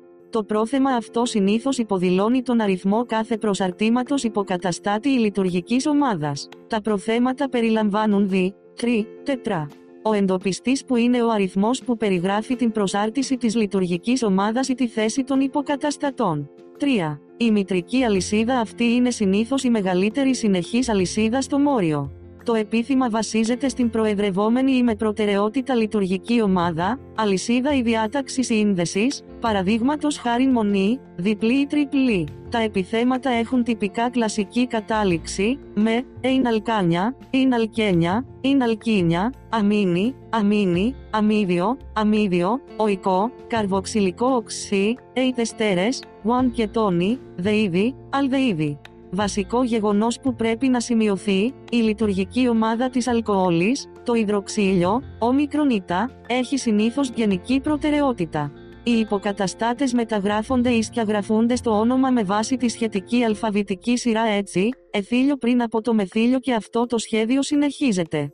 Βασική συνολική ιδέα, Proactive Lock and Parent Chain Suffix γενικά.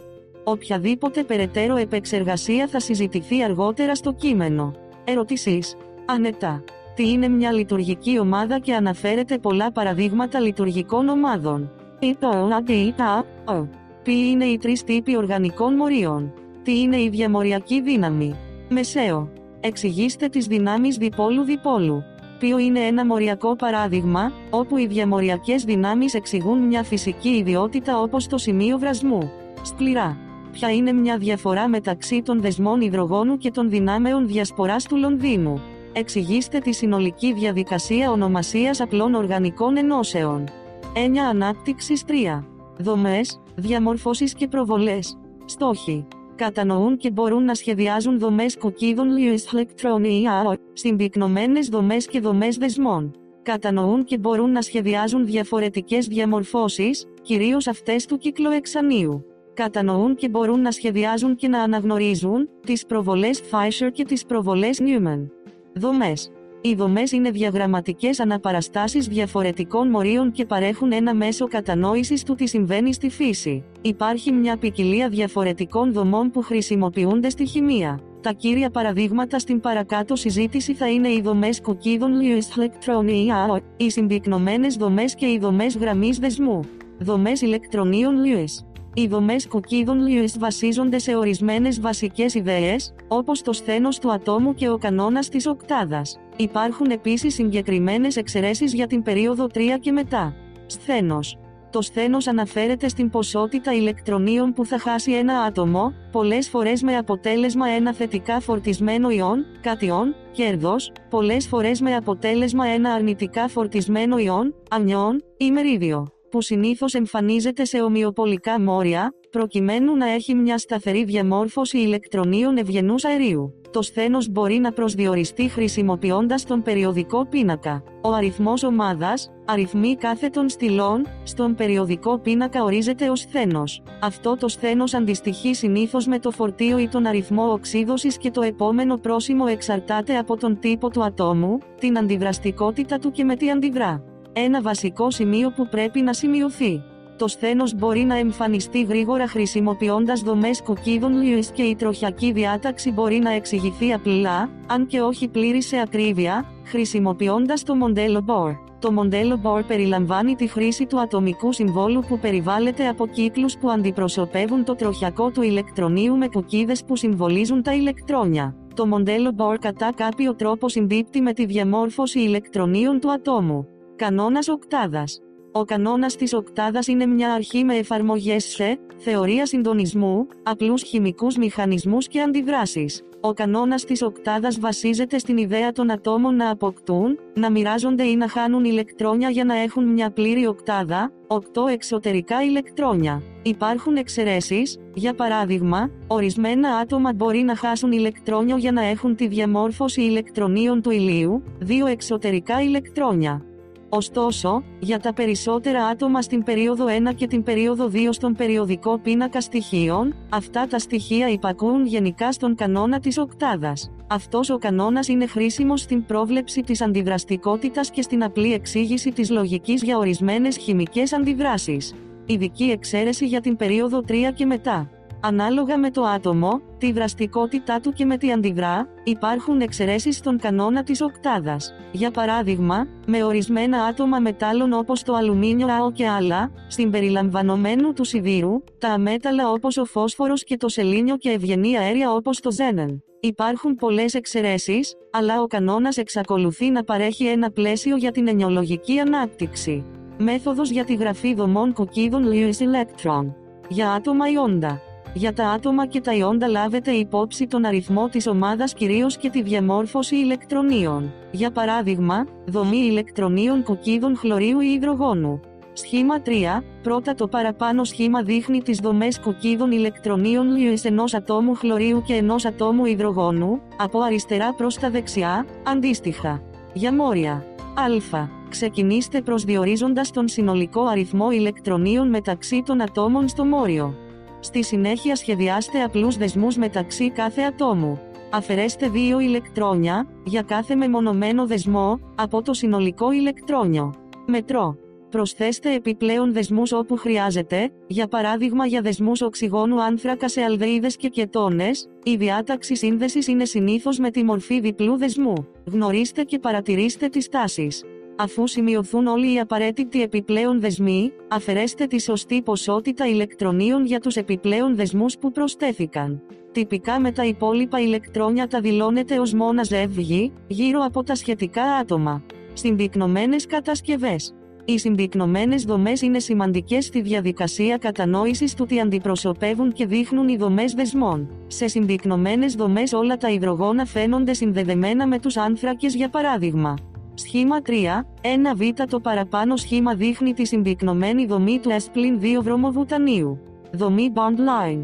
Οι δομές σύνδεσης είναι το επόμενο βήμα μετά τις συμπυκνωμένες δομές. Αυτά δείχνουν μόνο το πλαίσιο άνθρακα με κάθε άνθρακα που αντιπροσωπεύεται από μια κάμψη στην αλυσίδα και το υδρογόνο δεν συμβολίζεται, αλλά συμπεραίνεται ή θεωρείται ως το σημείο ή μια πλήρης οκτάδα γύρω από το άτομο άνθρακα. Αυτό σημαίνει ότι τα υδρογόνα δεν φαίνονται αλλά υπονοούνται σε σημείο που το σθένος του άνθρακα ικανοποιείται. Για παράδειγμα, ίσον Εικόνα 3, δύο ή παραπάνω δομές δείχνουν τη δομή δεσμού του βουτανίου, κάτω από την οποία βρίσκεται η συμπυκνωμένη δομή του βουτανίου.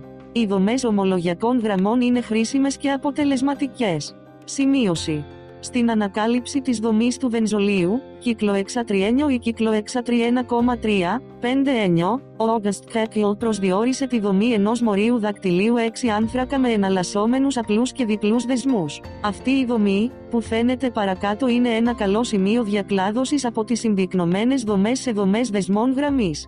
Ίσον. Εικόνα 3, 3 το παραπάνω σχήμα δείχνει, από αριστερά προς τα δεξιά, μια εκδοχή της δομής Κέκλ του βενζολίου και της δομής δεσμών του βενζολίου. Διαμορφώσεις οι διαμορφώσεις είναι μόρια που διαφέρουν μόνο με περιστροφές γύρω από απλούς δεσμούς, που αλλιώς χαρακτηρίζονται ως δεσμοί σίγμα. Αυτές οι εναλλακτικές περιστροφές επηρεάζουν τις πιθανές ενέργειες των μορίων είτε αυξάνοντας, όπως φαίνεται στην επισκιασμένη διαμόρφωση, είτε μειώνοντας την, όπως φαίνεται στην αντιδιαμόρφωση. Οι πιθανές ενέργειες των διαμορφώσεων αποδίδονται στην τάση του δακτυλίου που βασίζεται στη γωνιακή τάση και στη στρεπτική τάση. Η παραμόρφωση γωνίας προκαλείται από τις εναλλακτικές γωνίες δεσμού που έχουν αποκλίνει από τις εξειδανικευμένες γωνίες δεσμού που προτείνονται στο VSEPR. Η στρεπτική καταπώνηση προκαλείται από απόθυση λόγω των δυνάμεων διασποράς, μια διαμοριακή δύναμη, και αυτό μπορεί να προκαλέσει στερικά εμπόδια. Οι διαμορφώσεις μπορούν να περιγραφούν πειραματικά χρησιμοποιώντας ένα γράφημα της διεδρικής γωνίας έναντι της δυναμικής ενέργειας. Τυπικά το κυκλοεξάνιο απεικονίζεται γραφικά που δείχνει τη δυναμική ενέργεια των διαφορετικών διαμορφώσεων σε αυξανόμενες δυνητικές ενέργειες, η διαμόρφωση καρέκλας, εισαγωγή εικόνας, που έχει τη χαμηλότερη δυναμική ενέργεια. Στη συνέχεια το περιστρεφόμενο σκάθος, εισαγωγή εικόνας, ακολουθούμενο από τη διαμόρφωση του σκάθους, εισαγωγή εικόνας, και τέλος, η μισή καρέκλα, εισάγεται την εικόνα έχει τη σχετικά υψηλότερη δυναμική ενέργεια μεταξύ των διαμορφώσεων κυκλοεξανίου. Καρέκλα. Twist boat. Διαμόρφωσης σκάθους καρέκλα. Σχήμα 3, τέταρτα οι δομές γραμμής δεσμού των διαφορετικών διαμορφώσεων του κυκλοεξανίου. Σχήμα 3, 4β το παραπάνω σχήμα, χρησιμοποιώντας σχετικές προσεγγίσεις δυναμικής ενέργειας, δείχνει τη σταθερότητα των διαφορετικών διαμορφώσεων του κυκλοεξανίου, δηλαδή, με αυξανόμενη σειρά ευστάθειας, καρέκλα, περιστροφικός κάθος, βάρκα, μισή καρέκλα. Προβολές Στη χημεία υπάρχουν πολλοί τύποι προβολών, ωστόσο, δύο που συναντώνται συχνά είναι η προβολή Newman και η προβολή Thaisher. Οι προβολές Newman είναι δομές από μια συγκεκριμένη προοπτική. Βλέπουμε προς τα κάτω έναν συγκεκριμένο μεμονωμένο δεσμό μεταξύ των ατόμων και σχεδιάζουμε τις άλλες προσαρτήσεις σε σχέση με αυτά τα δύο άτομα. Για παράδειγμα, το βουτάνιο σύρεται. Οραματιστείτε ένα μάτι να κοιτάζει προς τα κάτω C2-C3 βουτανίου για να σχεδιάσετε την προβολή Newman. Εικόνα 3, 5 Το παραπάνω σχήμα δείχνει ένα μάτι που κοιτάζει προς τα κάτω το τμήμα της γραμμής σύνδεσης με άνθρακες 2 και 3 σε βουτάνιο, για να σχεδιάσει την προβολή Newman. Σχήμα 3, 6 Το παραπάνω σχήμα δείχνει μια απλή προβολή Newman βουτανίου. Οι προβολές Fisher περιλαμβάνουν μια άλλη αναπαράσταση από μια διαφορετική οπτική γωνία. Το μόριο έλκεται από πάνω προς τα κάτω, συνήθως με τον ανομερή άνθρακα σε ένα καθορισμένο άκρο. Γενικά τα εξαρτήματα της λειτουργικής ομάδας βρίσκονται στις πλευρές που φαίνονται ως θύνες, που βρίσκονται εκτός του επίπεδου. Το χαρτί και το πάνω και το κάτω μέρος της προβολής φαίνονται ως ομάδες των διακεκομένων, που βρίσκονται στο επίπεδο του χαρτιού. Ένας άλλος προσδιορισμός δεσμού που χρησιμοποιείται είναι η στριμωγμένη γραμμή που αντιπροσωπεύει ένα μόνο δεσμό έξω και πίσω από το επίπεδο του χαρτιού. Αυτή η προβολή συνήθως χρησιμοποιείται με υδατάνθρακες, ειδικά με απλούς υδατάνθρακες. Σχήμα 3, 7 Το σχήμα που φαίνεται παραπάνω δείχνει το άτομο υδρογόνου στον διακεκομένο δεσμό και το άτομο βρωμίου στον σθηνοειδή δεσμό στο μόριο R1 Bromo 1 κρανίο. Η στριμμένη γραμμή φαίνεται στο μόριο της θαλιδομίδης στα δεξιά του χαρτιού. Ερωτήσεις. Ανετά. Ποια είναι η δομή κουκίδων ηλεκτρονίων Λούις του οξυγόνου; Υπόδειξη, έχει 6 ηλεκτρόνια σθένους. Ποιες είναι οι βασικές ιδέες για τη σχεδίαση δομών ηλεκτρονίων κουκίδων Λούις; Εξηγήστε την έννοια του σθένους. Μεσαίο. Εξηγήστε τον κανόνα της οκτάδας. Ποια είναι μια εξαίρεση στον κανόνα της οκτάδας; Σκληρά. Σχεδιάστε τη δομή δεσμού για το ανθρακένιο. Εξηγήστε τη συνολική σειρά σταθερότητας για τις διαμορφώσεις κυκλοεξανίου. Υπόδειξη. Απαιτεί κάποια χρήσιμη έρευνα, πιθανώ σε ομάδα. Ανάπτυξη ιδέας 4. Χειραλιότητα και ισομερισμός. Στόχοι. Μάθετε ορισμούς λέξεων κλειδιών όπως ισομερές, χειρόμορφο και διαμορφωτές κατανόηση των ενιών του στερεοισομερισμού και της χειραλικότητας κατανόηση του κανόνα Lebel and Hoff. Ισομερή. Τα ισομερή, όπως ορίστηκαν προηγουμένως, είναι μόρια με τον ίδιο μοριακό τύπο αλλά διαφορετικά ως προς τη δομική διάταξη, τον χώρο, τη συνδεσιμότητα ή τη γεωμετρία γύρω από μια διάταξη σύνδεσης. Όλες αυτές οι διαφορές που προαναφέρθηκαν ορίζουν μια υποκατηγορία ισομερών είτε πρόκειται για δομικά, δομικά ισομερή, διάταξη στο χώρο, στερεοισομερή, είτε συνδεσιμότητα, συνταγματικά ισομερή. Κάθε υποκατηγορία έχει τη δική της σημασία, αλλά σε αυτήν την ανάπτυξη ενιών οι επεξεργασίες θα γίνονται κυρίως σε στερεοισομερή. Στερεοισομερή. Τα στερεοισομερή, ή χωρικά ισομερή, είναι μόρια με τον ίδιο μοριακό τύπο αλλά διαφορετικές τρισδιάστατες χωρικές διατάξεις. Ένα στερεοισομερές έχει ένα στερεογωνικό κέντρο το οποίο είναι μια θέση στο μόριο όπου η εναλλαγή δύο ομάδων στο χώρο οδηγεί σε νέα στερεοισομερή. Μια υποομάδα στερεογωνικών κέντρων είναι ένα χειρόμορφο κέντρο, το οποίο τυπικά αναφέρεται σε ένα στερεογωνικό κέντρο με υβριδισμό SP3 ή τετραεδρική γεωμετρία. Κάθε χειρομορφικό κέντρο είναι ένα στερεογωνικό κέντρο, αλλά δεν είναι κάθε στερεογενές κέντρο ένα χειρικό κέντρο. Τα στερεοισομερή μπορούν περαιτέρω να χωριστούν σε τρεις άλλες κατηγορίες εναντιομερή, διαστερεομερή και ατροπισομερή.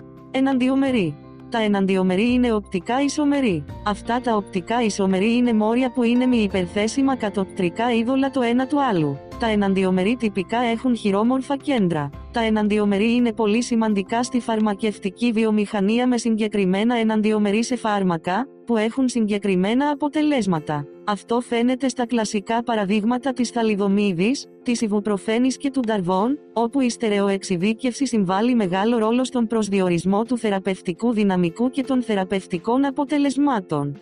Εικόνα 4, ένα το παραπάνω σχήμα δείχνει, από αριστερά προς τα δεξιά, τις δομές δεσμών των μορίων, θαλιδομίδη, ιμπρουπροφένη και νταρβών. Τα εναντιομερή τυπικά χαρακτηρίζονται από τα σήματα απόλυτης διαμόρφωσης που είναι R, Rictus και S, Sinister. Εικόνα 4, 2 το παραπάνω σχήμα δείχνει, από από αριστερά προς τα δεξιά, ο προσανατολισμός που σχετίζεται με τις διαφορετικές απόλυτες διαμορφώσεις. Τα μείγματα και των δύο εναντιομερών ονομάζονται ρακεμικά, συνήθως αυτά είναι μείγματα ίσων αναλογιών. Η διαδικασία σχηματισμού και των δύο εναντιομερών ως προϊόντων είναι γνωστή ως ρακεμοποίηση. Το προϊόν της προαναφερθήσας διαδικασίας είναι γνωστό ως ρακεμικό. Αυτά τα μόρια χαρακτηρίζονται επίσης από τη σχετική διαμόρφωση που είναι δεξιόστροφα D, συν, η αριστερόστροφα L, τελεία. Οι όροι δεξιόστροφοι και αριστερόστροφοι αναφέρονται στην οπτική περιστροφή, ή στον τρόπο με τον οποίο τα μόρια περιστρέφουν το φως, η οποία είναι αριστερή περιστροφή, αριστερόστροφη, η δεξιά περιστροφή του φωτός, δεξιόστροφη.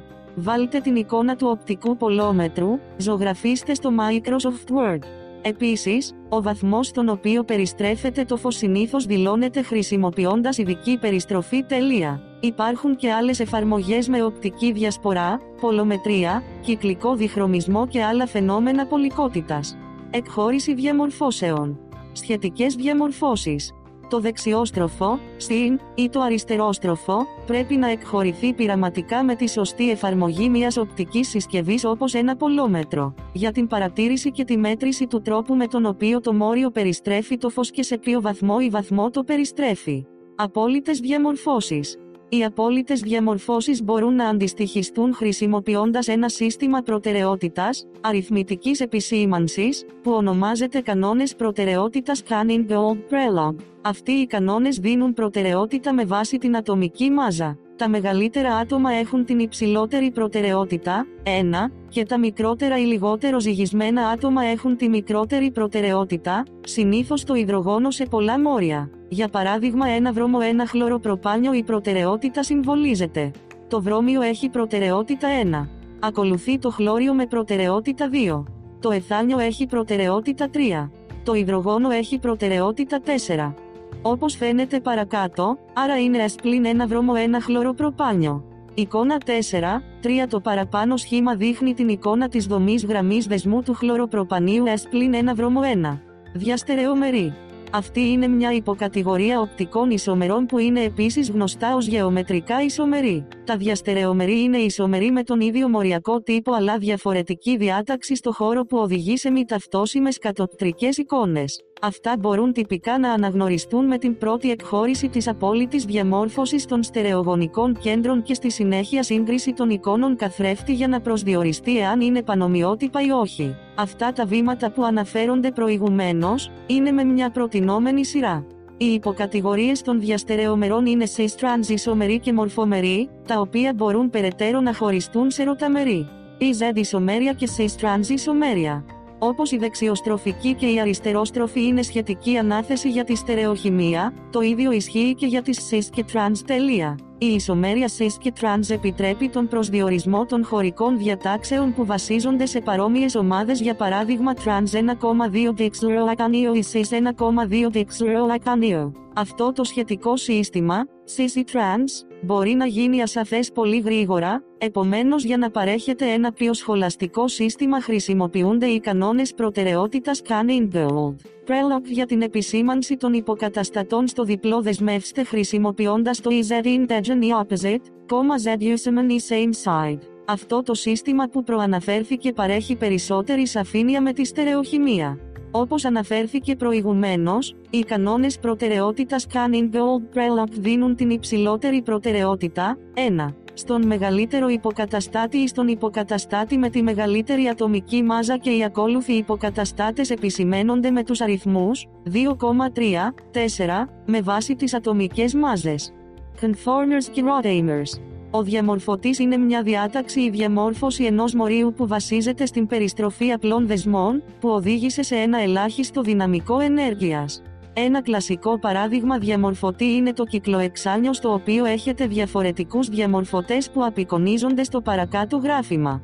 Σχήμα 3, 4β το παραπάνω σχήμα, χρησιμοποιώντας σχετικές προσεγγίσεις δυναμικής ενέργειας, δείχνει τη σταθερότητα των διαφορετικών διαμορφώσεων του κυκλοεξανίου, δηλαδή, με αυξανόμενη σειρά ευστάθειας, καρέκλα, περιστροφικός κάθος, βάρκα, μισή καρέκλα. Ένα ρωταμερές είναι απλώς μια διαμόρφωση ενός μορίου που προκύπτει από μια άλλη περιστροφή των απλών δεσμών του μορίου. Ανομερή. Ένα ισομερές που σχηματίστηκε λόγω μιας γεωμετρικής παραλλαγής που βρίσκεται σε ορισμένα άτομα σε συγκεκριμένα μόρια. Τα ανομερή συνήθως φαίνονται και περιγράφονται στους υδατάνθρακες όπου χρησιμοποιείται ο χαρακτηρισμός η Β.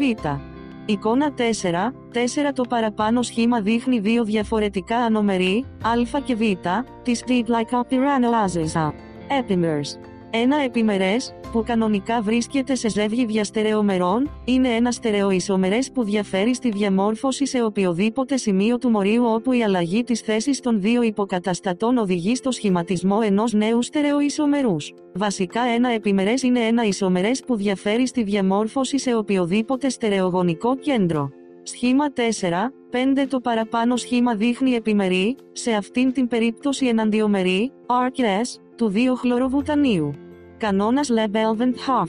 Εάν υπάρχουν εν στερεογονικά κέντρα, με τέσσερις διαφορετικούς υποκαταστάτες συνδεδεμένους, υπάρχουν δύο εν διαφορετικά στερεοισομερή πιθανά. Ερωτήσεις. Ανετά. Τι είναι ένα ισομερές; Υπόδειξη, ίδιος μοριακός τύπος αλλά, ποιοι είναι οι διαφορετικοί τύποι ισομερών, εξηγήστε την έννοια των εναντιομερών. 4. Τι είναι ρακεμικό; Μεσαίο. Εξηγήστε τι είναι το διαστερεομερές. Ποιες είναι οι δύο υποκατηγορίες διαστερεομερών. Σκληρά. Εξηγήστε τους κανόνες προτεραιότητας Canning Gold Prelog για τον ορισμό απόλυτης διαμόρφωσης. Ανάπτυξη ιδέας 5. Πυρηνικότητα και ηλεκτροφιλότητα. Στόχοι. Μάθετε τους ορισμούς της πυρηνοφιλίας και της ηλεκτροφιλικότητας. Κατανοήστε τις τάσεις με πυρηνοφιλία και βασικότητα ή ηλεκτροφιλικότητα και οξύτητα. Κατανοήστε τις διαφορές με πυρηνοφιλία και βασικότητα ή ηλεκτροφιλικότητα και οξύτητα. Πυρηνοφιλικότητα. Η πυρηνοφιλικότητα είναι μια κινητική έννοια που περιγράφει τη συγγένεια ενός ατόμου ή μορίου για τον πυρήνα ενός άλλου ατόμου, το οποίο είναι θετικά φορτισμένο. Με την επιδιωκόμενη έννοια του πυρήνα αγαπώντας, ο όρος είναι πολύ σημαντικός για την κατανόηση των αντιδράσεων και των μηχανισμών τους. Η πυρηνοφιλικότητα αναφέρεται στο πόσο πρόθυμη, σε ποιο βαθμό ή με ποιο ρυθμό είναι ένα άτομο ή μόριο που δίνει την πυκνότητα ηλεκτρονίων του σε άλλο άτομο ή μόριο. Ο βαθμός πυρηνοφιλικότητας ορίζεται από τον ρυθμό της αντίδρασης και συγκεκριμένα από τον ρυθμό δωρεάς ηλεκτρονιακής πυκνότητας. Τάσεις. Γενικά η πυρηνοφιλία κατά τη σύγκριση ενός παρόμοιου ατόμου, σε πολλαπλά μόρια, ακολουθεί τη βασικότητα του Lewis. Αυτό σημαίνει ότι καθώς αυξάνεται η βασικότητα Lewis, αυξάνεται η πυρηνοφιλικότητα και αντίστροφα για το ίδιο άτομο σε ένα σύνολο πολλαπλών μορίων. Επίσης, όταν ένα πυρηνόφιλο άτομο είναι διαφορετικό, μπορεί να μην υπάρχει σχέση μεταξύ πυρηνοφιλίας και βασικότητας. Δεδομένου ότι οι διπολικές ροπές για κάθε άτομο ή μόριο, μπορεί να είναι διαφορετικές, επηρεάζοντας έτσι την πολικότητα που είναι ένας μεγάλος καθοριστικός παράγοντας στην πυρηνοφιλία. Οι αιτίες και τα αποτελέσματα της πυρηνοφιλικότητας. Η πυρηνοφιλία βασίζεται θεμελιωδώς στις κουλομβικές δυνάμεις. Αυτό εξηγείται από παρόμοια φορτία που αποθούν ή προκαλούν ένα σύστημα να έχει δυσμενώς υψηλή δυναμική ενέργεια και σε αντίθεση με τα φορτία που προσελκύουν ή προκαλούν το σύστημα να έχει ευνοϊκή χαμηλή δυναμική ενέργεια. Μία από τις αιτίες είναι η Coulombic, οι άλλοι παράγοντες σχετίζονται με την πολωσιμότητα, συμπεριλαμβανομένου του φορτίου, Q, και του μεγέθους, R, και του περιβάλλοντος της αντίδρασης. Μερικές από τις επιπτώσεις της πυρηνοφιλικότητας είναι ότι οδηγεί στο σχηματισμό προϊόντων συμπληρώνοντας την αντίδραση που εμφανίζεται. Μπορεί να οδηγήσει σε σχηματισμό ή σπάσιμο δεσμών. Όπως φάνηκε αργότερα η περιβόητη πυρηνόφιλη επίθεση και πυρηνόφιλη υποκατάσταση. Ηλεκτροφιλία. Η ηλεκτροφιλικότητα είναι μια κινητική έννοια περιλαμβάνει την αντίδραση κατά την οποία υπάρχει η αποδοχή ενός ζεύγους ηλεκτρονίων. Ένα ηλεκτρόφυλλο ορίζεται ως ένας δέκτης ζεύγους ηλεκτρονίων ή ένα άτομο ή μοριακό τμήμα που είναι ηλεκτρονόφυλλο, ηλεκτρονόφυλλο τελεία. Αυτός ο όρος παρέχει μια εικόνα του μηχανισμού ή αντιδράσεις όπως ηλεκτρόφυλλη αρωματική υποκατάσταση, ηλεκτρόφυλλη υποκατάσταση και ηλεκτρόφυλλη προσθήκη. Η ηλεκτροφιλικότητα είναι η αντίληψη της πυρηνοφιλίας, ε ξιορισμού. Περιλαμβάνει το μέτρο, τον βαθμό ή την έκταση, κινητικά μιλώντας, του πόσο ένα άτομο ή μόριο είναι διατεθειμένο να δεχτεί την πυκνότητα ηλεκτρονίων από ένα άλλο άτομο ή μόριο. Τάσεις. Διόρθωση διατύπωσης και ιδεών, ορισμένες γενικές τάσεις ακολουθούν την τάση της ηλεκτραρνητικότητα, στην οποία η κατάταξη των ηλεκτροφύλων είναι παρόμοια με τον ηλεκτροφιλικό δείκτη και συγκεκριμένα F, Cl, I, SO2 Και αυτή η σειρά ακολουθεί την κατάταξη της ηλεκτραρνητικότητας. Η οξύτητα του Lewis τίνει να παραλληλίζει την τάση της ηλεκτροφιλικότητας, στο ότι τα ηλεκτροφιλικά άτομα τείνουν να δέχονται ζεύγη ηλεκτρονίων. Στην πραγματικότητα ένα οξύ Lewis ονομάζεται ηλεκτρόφιλο. Ενιολογικές συνδέσεις αυτή είναι μια πιθανή ενιολογική διαδρομή για τη σύνδεση των παραμέτρων θερμοδυναμικής ισορροπίας με τις κινητικές παραμέτρους. Πυρηνοφιλικότητα και βασικότητα Lewis. Όπως αναφέρθηκε προηγουμένως, η πυρηνοφιλία, για το ίδιο άτομο σε μια σειρά μορίων, τίνει να ακολουθεί την τάση της βασικότητας του Lewis. Όπως επίσης σε ορισμένες περιπτώσεις υπάρχουν παραλληλισμοί για τρεις παραμέτρους στο ότι η πυρηνοφιλικότητα, η βασικότητα του Λούις και η ηλεκτροθετικότητα τείνουν να ακολουθούν την ίδια τάση. Επίσης, η πυρηνοφιλία και η PKB τείνουν να ακολουθούν παρόμοιες τάσεις σε ορισμένες περιπτώσεις. Καθώς και με την ηλεκτροφιλικότητα, για το ίδιο άτομο σε μια σειρά μορίων, τείνει να ακολουθεί την τάση της οξύτητας Λούις. Επιπλέον, σε ορισμένες περιπτώσεις η ηλεκτροφιλικότητα και η ηλεκτραρνητικότητα έχουν τάσεις προς την ίδια κατεύθυνση. Ταυτόχρονα, η ηλεκτραρνητικότητα και το PK τείνουν να έχουν τάσεις προς την ίδια κατεύθυνση. Η σύνδεση μεταξύ αυτών των δύο πεδίων PK και PKB όμως, ειδικής κατάστασης, στους 25 βαθμούς Κελσίου, και ακόμη και συγκεκριμένης ουσίας, περιλαμβάνει τη χρήση της εξίσωσης PK και PKB ISN 14. Ερωτήσεις. Ανετά. Ποιες είναι μερικές βασικές ιδέες που σχετίζονται με την έννοια της πυρηνοφιλικότητας; Υπόδειξη. Κινητική. Ποιες είναι μερικές βασικές τάσεις με την πυρηνοφιλικότητα; Μεσαίο. Εξηγήστε τη σύνδεση μεταξύ της βασικότητας του Lewis και της πυρηνοφιλίας. Ποια είναι η σύνδεση μεταξύ της οξύτητας Lewis και της ηλεκτροφιλίας; Σκληρά. Εξηγήστε τη σημασία του PKB με ορισμένες πτυχές της έννοιας της πυρηνοφιλικότητας. Ανάπτυξη ιδέας 6. Εισαγωγή στη φασματοκοπήση και τα οργανά. Στόχοι. Κατανοήστε τον ορισμό της φασματοσκοπίας. Κατανοήστε τη διαφορά μεταξύ φασματοσκοπίας και φασματομετρίας. Κατανοήστε τους διαφορετικούς τύπους αναλυτικών μεθόδων, συμπεριλαμβανομένων των IR, NMR, GC και MS. Εισαγωγή στη φασματοσκοπία. Η φασματοσκοπία περιλαμβάνει τη μελέτη των αλληλεπιδράσεων της ηλεκτρομαγνητικής ακτινοβολίας και της ύλης. Η φασματοσκοπία έχει βασικό ρόλο στην οργανική χημεία. Συμβάλλει στην ενημέρωση πολλών διαδικασιών, συμπεριλαμβανομένων των ρετροσυνθετικών αναλύσεων, της αποσαφήνισης της δομής και της ολικής σύνθεσης. Φασματοσκοπία και φασματομετρία. Η φασματοσκοπία και η φασματομετρία είναι διαφορετικές. Η φασματοσκοπία αναφέρεται στη μελέτη της αλληλεπίδρασης ηλεκτρομαγνητικής ακτινοβολίας και ύλης, ωστόσο, η τα φασματομετρία αναφέρεται στις μετρήσεις της αλληλεπίδρασης ηλεκτρομαγνητικής ακτινοβολίας και ύλης. Φασματοσκοπία η περιόδους ορατού φωτός, φασματοσκοπία UV-Vis. Εικόνα 6. Ένα αυτό το παραπάνω σχήμα δείχνει το μπλοκ διάγραμμα ενός φασματοφωτόμετρου UV-Vis.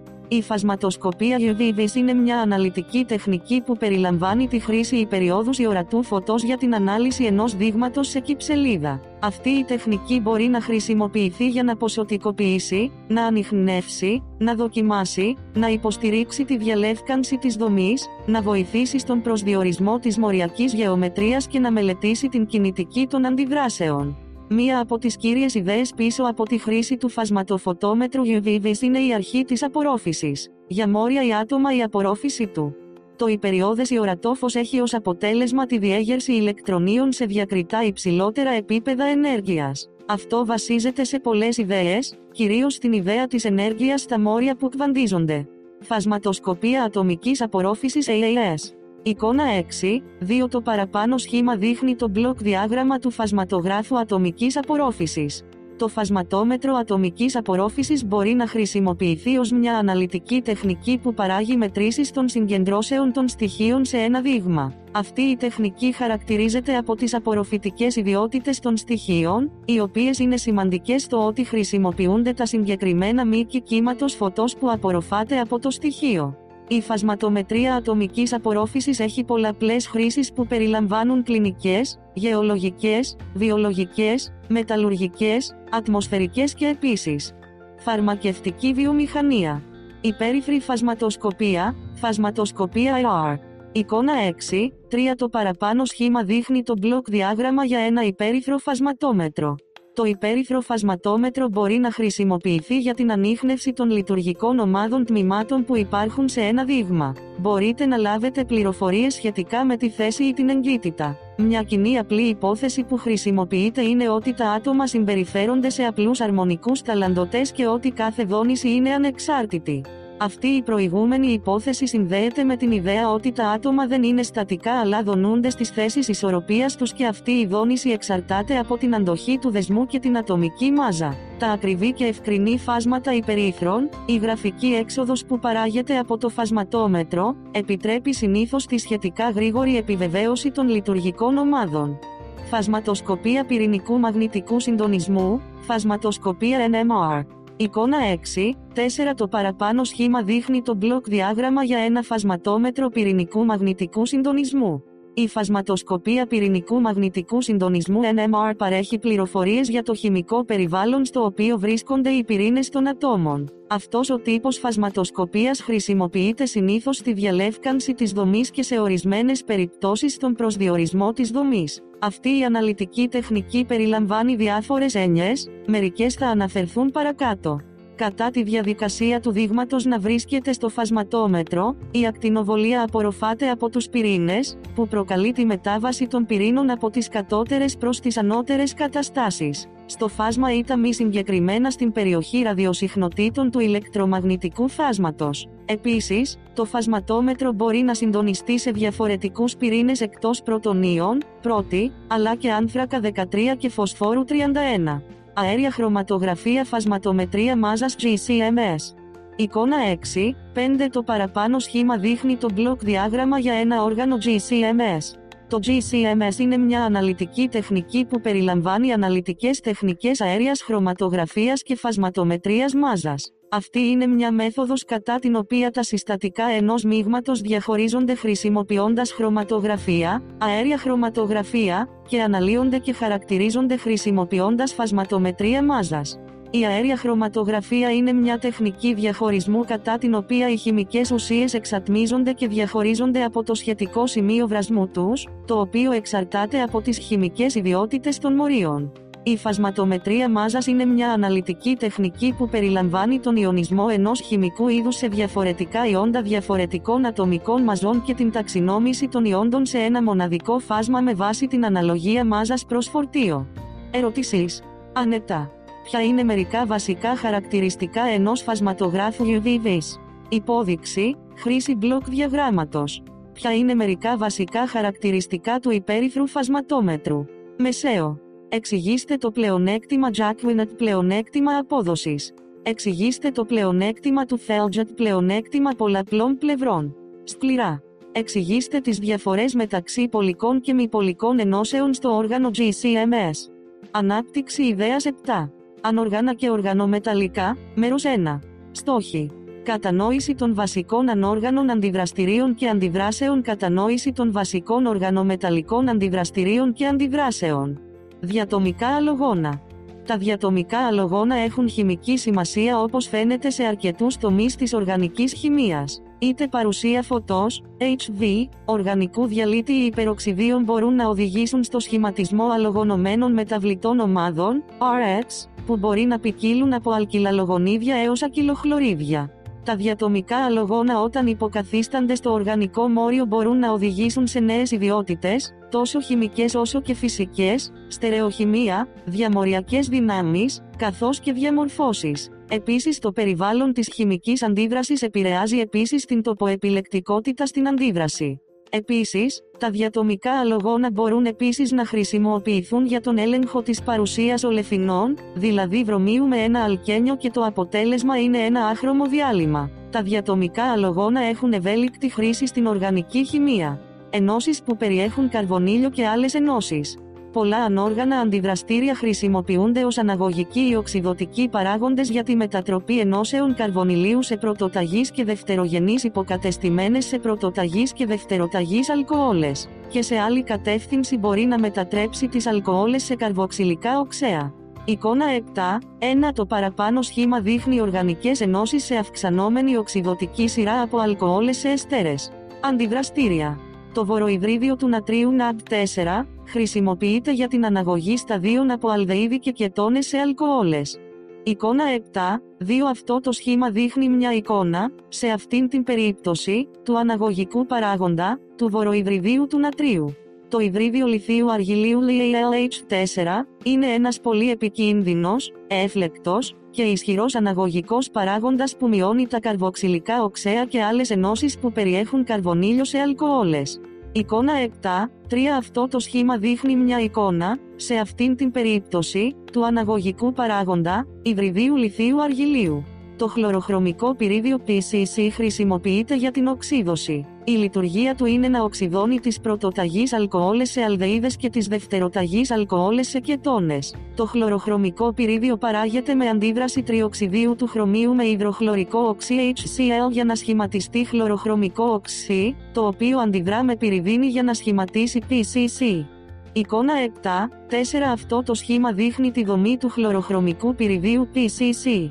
Το αντιδραστήριο Jones Pro 4, H2SO4, είναι ένα ανόργανο αντιδραστήριο που χρησιμοποιείται για οξυδόνο. Λειτουργεί συνήθως ως χρωμικό οξύ και περιλαμβάνει την οξύδωση πρωτοταγών αλκοολών σε καρβοξυλικά οξέα και δευτεροταγών αλκοολών σε κετόνες. Το αντιδραστήριο Jones είναι ένα καλό οξυδοτικό αντιδραστήριο. Εικόνα 7, 5 Το παραπάνω σχήμα δείχνει το τυπικό οξυδοτικό αντιδραστήριο στην οξύδωση Jones. Το υπερμαγκανικό κάλιο KMNO4 είναι ένα άλλο ανόργανο αντιδραστήριο που έχει ως αποτέλεσμα την οξύδωση των πρωτοταγών αλκοολών σε καρβοξυλικά οξέα και των δευτεροταγών αλκοολών σε κετόνες. Εικόνα 7, 6 Αυτό το σχήμα δείχνει τη χημική δομή του υπερμαγκανικού καλίου KMNO4. Ο πενταχλωριούχος φωσφόρος, PCl5, είναι ένα μόριο με πολλές χρήσεις, δηλαδή η αλληλομετατροπή καρβοξυλικών οξέων και ανυβριδίων οξέων, σε ακυλοχλωρίδια. Εικόνα 7, 7 Το παραπάνω σχήμα δείχνει τη δομή του μορίου πενταχλωριούχος φωσφόρος PCl5.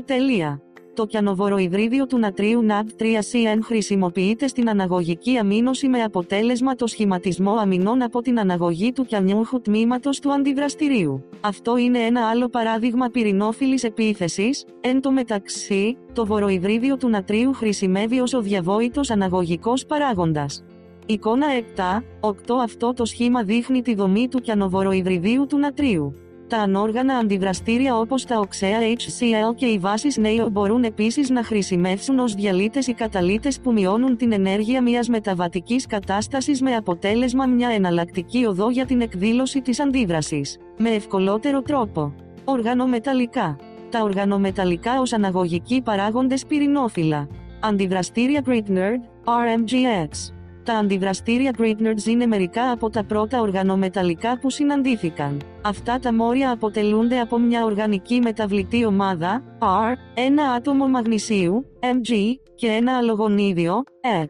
Αυτά χρησιμοποιούνται συνήθως για τη σύνδεση οργανικής μεταβλητής ομάδας, αλκύλ, σε ένα καρβονίλιο. Εν τω μεταξύ ανάγεται το οξυγόνο σε υδροξύλιο, δημιουργώντας έτσι μια αλκοόλη. Τα αντιδραστήρια Grignard είναι πολύ χρήσιμα, ωστόσο επειδή αντιδρούν ακόμη και με νερό, όλα τα υλικά που χρησιμοποιούνται στην αντίδραση, για να αποφευχθεί η μόλυνση του νερού πρέπει να στεγνώνονται σε φούρνο εργαστηρίου. Κλασική περίπτωση πυρηνόφιλης επίθεσης.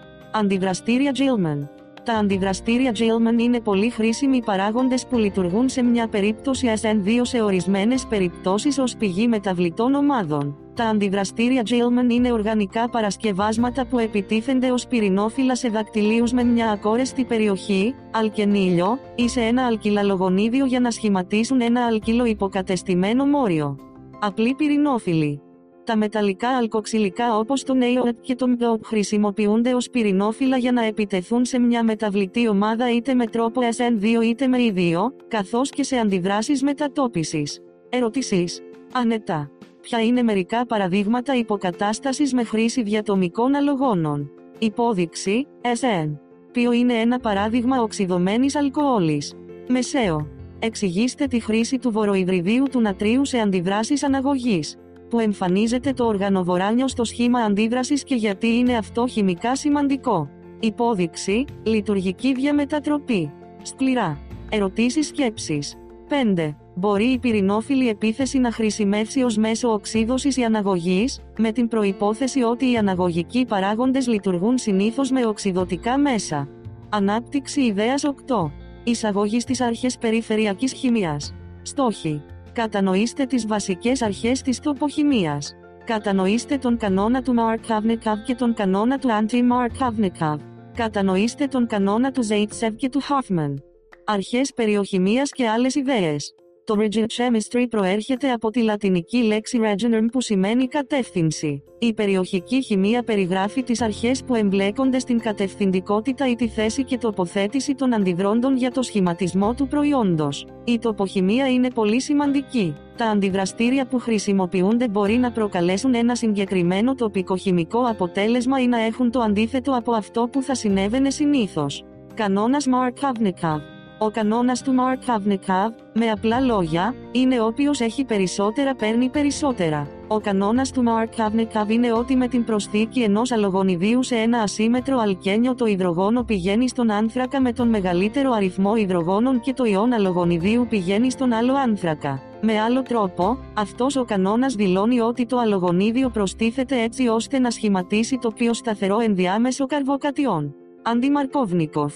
Το anti-Markovnikov είναι το αντίστροφο αυτός που έχει περισσότερα παίρνει λιγότερα όπου ο άνθρακας με τον μεγαλύτερο αριθμό υδρογόνων δεν λαμβάνει το υδρογόνο αλλά το πιο ηλεκτροφιλικό μέρος του μορίου. Για παράδειγμα στην υδροβορίωση οξύδωση παρουσία υπεροξιδίων, το βοροϊδρίδιο προστίθεται στον λιγότερο υποκατεστημένο άνθρακα του υδρογόνου και το υδρογόνο προστίθεται στον περισσότερο υποκατεστημένο άνθρακα. Ωστόσο, η σταθερότητα προκύπτει επειδή η πυκνότητα των ηλεκτρονίων μετατοπίζεται στο ηλεκτρόφιλο βοροϊδρίδιο με αποτέλεσμα να έχει ένα μερικός αρνητικό φορτίο και ο περισσότερο υποκατεστημένος άνθρακας να έχει μερικός θετικό φορτίο. Αυτό είναι πράγματι σταθερό, λόγω της ικανότητας δωρεάς πυκνότητας ηλεκτρονίων της αλκυλομάδας, του χαρακτήρα του και της τροχιακής επικάλυψης του αλκενιλάνθρακα. Η ομάδα αλκενιλίου με τον υποκαταστάτη που δίνει το αλκύλιο ή το ηλεκτρόνιο, παρέχει σταθερότητα. Ο κανόνας του Ζέιτσεβ ο κανόνας του Ζέιτσεβ είναι μια αρχή κατευθυντικότητας στην οποία το πιο υποκατεστημένο αλκένιο ευνοείται μέσω της χρήσης μιας μικρής βάσης όπως το εθοξίδιο ήτο. Ο κανόνας του Ζέιτσεβ είναι πολύ σημαντικός και βοηθά στην πρόβλεψη προϊόντων στις αντιδράσεις αποβολής. Mnemonic, η βάση του ZHF Small μικρή, που χρησιμοποιείται για την παρασκευή του πιο υποκατεστημένου αλκενίου. Ο κανόνας του Hoffman. Ο κανόνας του Hoffman είναι μια άλλη αρχή κατευθυντικότητα στην οποία το λιγότερο υποκατεστημένο αλκένιο ευνοείται μέσω της χρήσης μιας τεράστιας ή μεγάλης βάσης, όπως ο Ο κανόνας του Hoffman είναι επίσης πολύ σημαντικός και βοηθά στην πρόβλεψη των αντιδράσεων αποβολής. Mnemonic, ο κανόνας του Hoffman είναι το αντίθετο του Zaitsev. Υπόθεση Hammond-Leffler.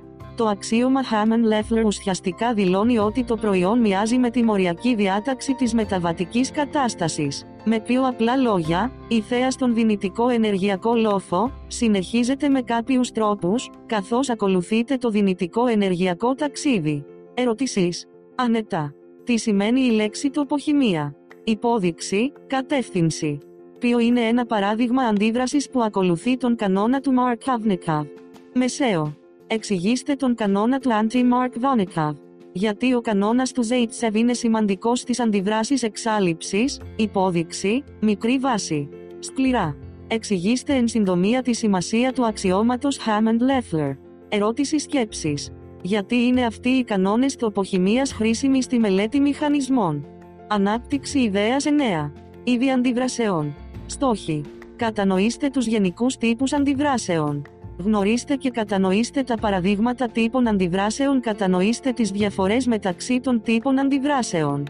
Εισαγωγή. Υπάρχουν διάφοροι τύποι χημικών αντιδράσεων που μπορούν να ομαδοποιηθούν σε ευρύτερες κατηγορίες με βάση το τι συμβαίνει στην αντίδραση. Για παράδειγμα, εάν τα αντιδρόντα προσαρτώνται ή προστίθενται σε ένα αλκένιο, αυτή η αντίδραση ταξινομείται σε μια ομάδα αντιδράσεων γνωστών ως αντιδράσεις προσθήκης. Υπάρχουν διάφορες κατηγορίες που είναι θεμελιώδεις, οι περισσότερες θα συζητηθούν. Εδώ. Πρόσθεση. Αντικατάσταση μείωση εξάλληψης και αναδιάταξη οξύδωσης. Πρόσθεση. Η προσθήκη με απλά λόγια είναι σαν μια παραδοσιακή συνεργιστική σχέση τα δύο μέρη γίνονται ένα. Τα δύο διαφορετικά μόρια προστίθενται μαζί και το προϊόν ή το χημικό άθροισμα είναι ένα νέο ενιαίο μόριο. Η προσθήκη μπορεί να προκληθεί από πυρηνόφυλλα, πυρηνόφυλλη προσθήκη, ή ηλεκτρόφυλλα, ηλεκτρόφυλλη προσθήκη. Αυτός ο τύπος αντίδρασης συμβαίνει συνήθως σε περιοχές υψηλής πυκνότητας ηλεκτρονίων και τάξης δεσμών που παρατηρείται σε ενώσεις με πολλαπλούς δεσμούς, διπλός, triple as εν δεσμός. Υποκατάσταση. Η υποκατάσταση είναι ε ξιορισμού ένας τύπος αντικατάστασης χημικής ομάδας. Αυτό περιλαμβάνει την αντικατάσταση ενός ατόμου ή μιας ομάδας ατόμων, από ένα άτομο ή ομάδα ατόμων. Αυτό μπορεί να προκληθεί από πυρηνόφυλλα SN1 ή SN2, πυρηνόφυλλη αρωματική υποκατάσταση, ή ηλεκτρόφυλλα, ηλεκτρόφυλλη αρωματική υποκατάσταση. Επίσης μπορεί να περιλαμβάνει αλκυλαλογονίδια ή αρωματικές ενώσεις. Η πυρηνόφυλλη μονομοριακή υποκατάσταση SN1 και η πυρηνόφυλλη δημοριακή υποκατάσταση SN2 είναι συνήθως μερικές από τις πρώτες αντιδράσεις που συναντά ένας προπτυχιακός φοιτητής οργανικής χημίας. Εξάλληψη η εξάλληψη περιλαμβάνει την απώλεια μιας ομάδας ατόμων από ένα μόριο. Αυτό μπορεί να οδηγήσει στον σχηματισμό ενός προϊόντος αλκενίου ή αλκινίου. Η εξάλληψη τίνει να έχει ως αποτέλεσμα μια καθαρή αύξηση της πυκνότητας του εκλεκτικού σιδήρου για ένα συγκεκριμένο μόριο, η οποία αν ληφθεί υπόψη έχει νόημα καθώς η συνολική διαδικασία απώλειας και κέρδους της πυκνότητας ηλεκτρονίων που συνήθως παρουσιάζεται μηχανιστικά, μπορεί να ικανοποιήσει τις εντροπικές και δυνητικές ενεργειακές απαιτήσεις. Για παράδειγμα, η μονομοριακή εξάλληψη, ε1, ή η δημοριακή εξάλληψη, ε2, είναι παραδείγματα τύπων αντιδράσεων εξάλληψης που συμβαίνουν. Αναγωγή και οξύδωση. Η αναγωγή και η οξύδωση είναι μια κλασική διαδικασία ζευγαρώματος κατά την οποία ένα άτομο ή μόριο αποκτά πυκνότητα ηλεκτρονίων ενώ ένα άλλο χάνει την πυκνότητα ηλεκτρονίων, που είναι η αναγωγή και η οξύδωση αντίστοιχα. Και οι δύο διαδικασίες τείνουν να είναι συνδυασμένες στη φύση. Η αναγωγή συνήθως συμβαίνει σε οργανικές αντιδράσεις ως υδρογόνωση χρησιμοποιώντας είτε αλκένια νικελίου ράνι είτε LALH με τον υψηλό αναγωγικό παράγοντα για ενώσεις που περιέχουν καρβονίλιο. Βελτίωση της μνήμης. Οξύδωση, Laria loss of electrons. Μια προσθήκη οξυγόνου. Απομάκρυνση υδρογόνου. Αυξάνω την κατάσταση ή τον αριθμό οξύδωσης. Αναγωγή, Glad των ηλεκτρονίων. Έλος οξυγόνου. Μια προσθήκη υδρογόνου. Δι στην κατάσταση ή τον αριθμό οξύδωσης. Διευθέτηση εκ νέου. Η αναδιάταξη είναι η μετατόπιση ή αλλαγή της χημικής διάταξης ή κατασκευής ενός μορίου. Η κλασική αναδιάταξη συνήθως συμβαίνει μέσω μετατοπίσεων 1,2 ή 1,3 μεθυλίου ή υβριδίου. Η θερμοδυναμική βάση και το σκεπτικό για αυτές οι αναδιατάξεις που συμβαίνουν, είναι ότι οδηγούν σε ένα πιο σταθερό καρβοκατιόν, ως μεταβατική κατάσταση ή ενδιάμεσο της αντίδρασης. Πολλές φορές η αναδιάταξη έχει ως αποτέλεσμα το θετικό φορτίο να βρίσκεται σε υψηλότερους υποκατεστημένους άνθρακες. Αυτό παρουσιάζεται ως δευτεροταγή ή τριτοταγή καρβοκατιόντα περαιτέρω σπουδές. Υπάρχουν και άλλες κατηγορίες για μηχανιστική ταξινόμηση. Οι υποκατηγορίες περιλαμβάνουν Polar under basic conditions ένα παράδειγμα είναι η πυρηνόφιλη υποκατάσταση υπό βασικές συνθήκες. Σχήμα 9. Ένα το παραπάνω σχήμα δείχνει την πυρηνόφιλη υποκατάσταση με χρήση πυρηνόφιλου εθοξιδίου στο ακυλοχλωρίδιο.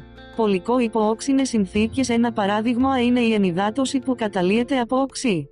Εικόνα 9, 2 Το παραπάνω σχήμα δείχνει την ενυδάτωση που καταλύεται από οξύ.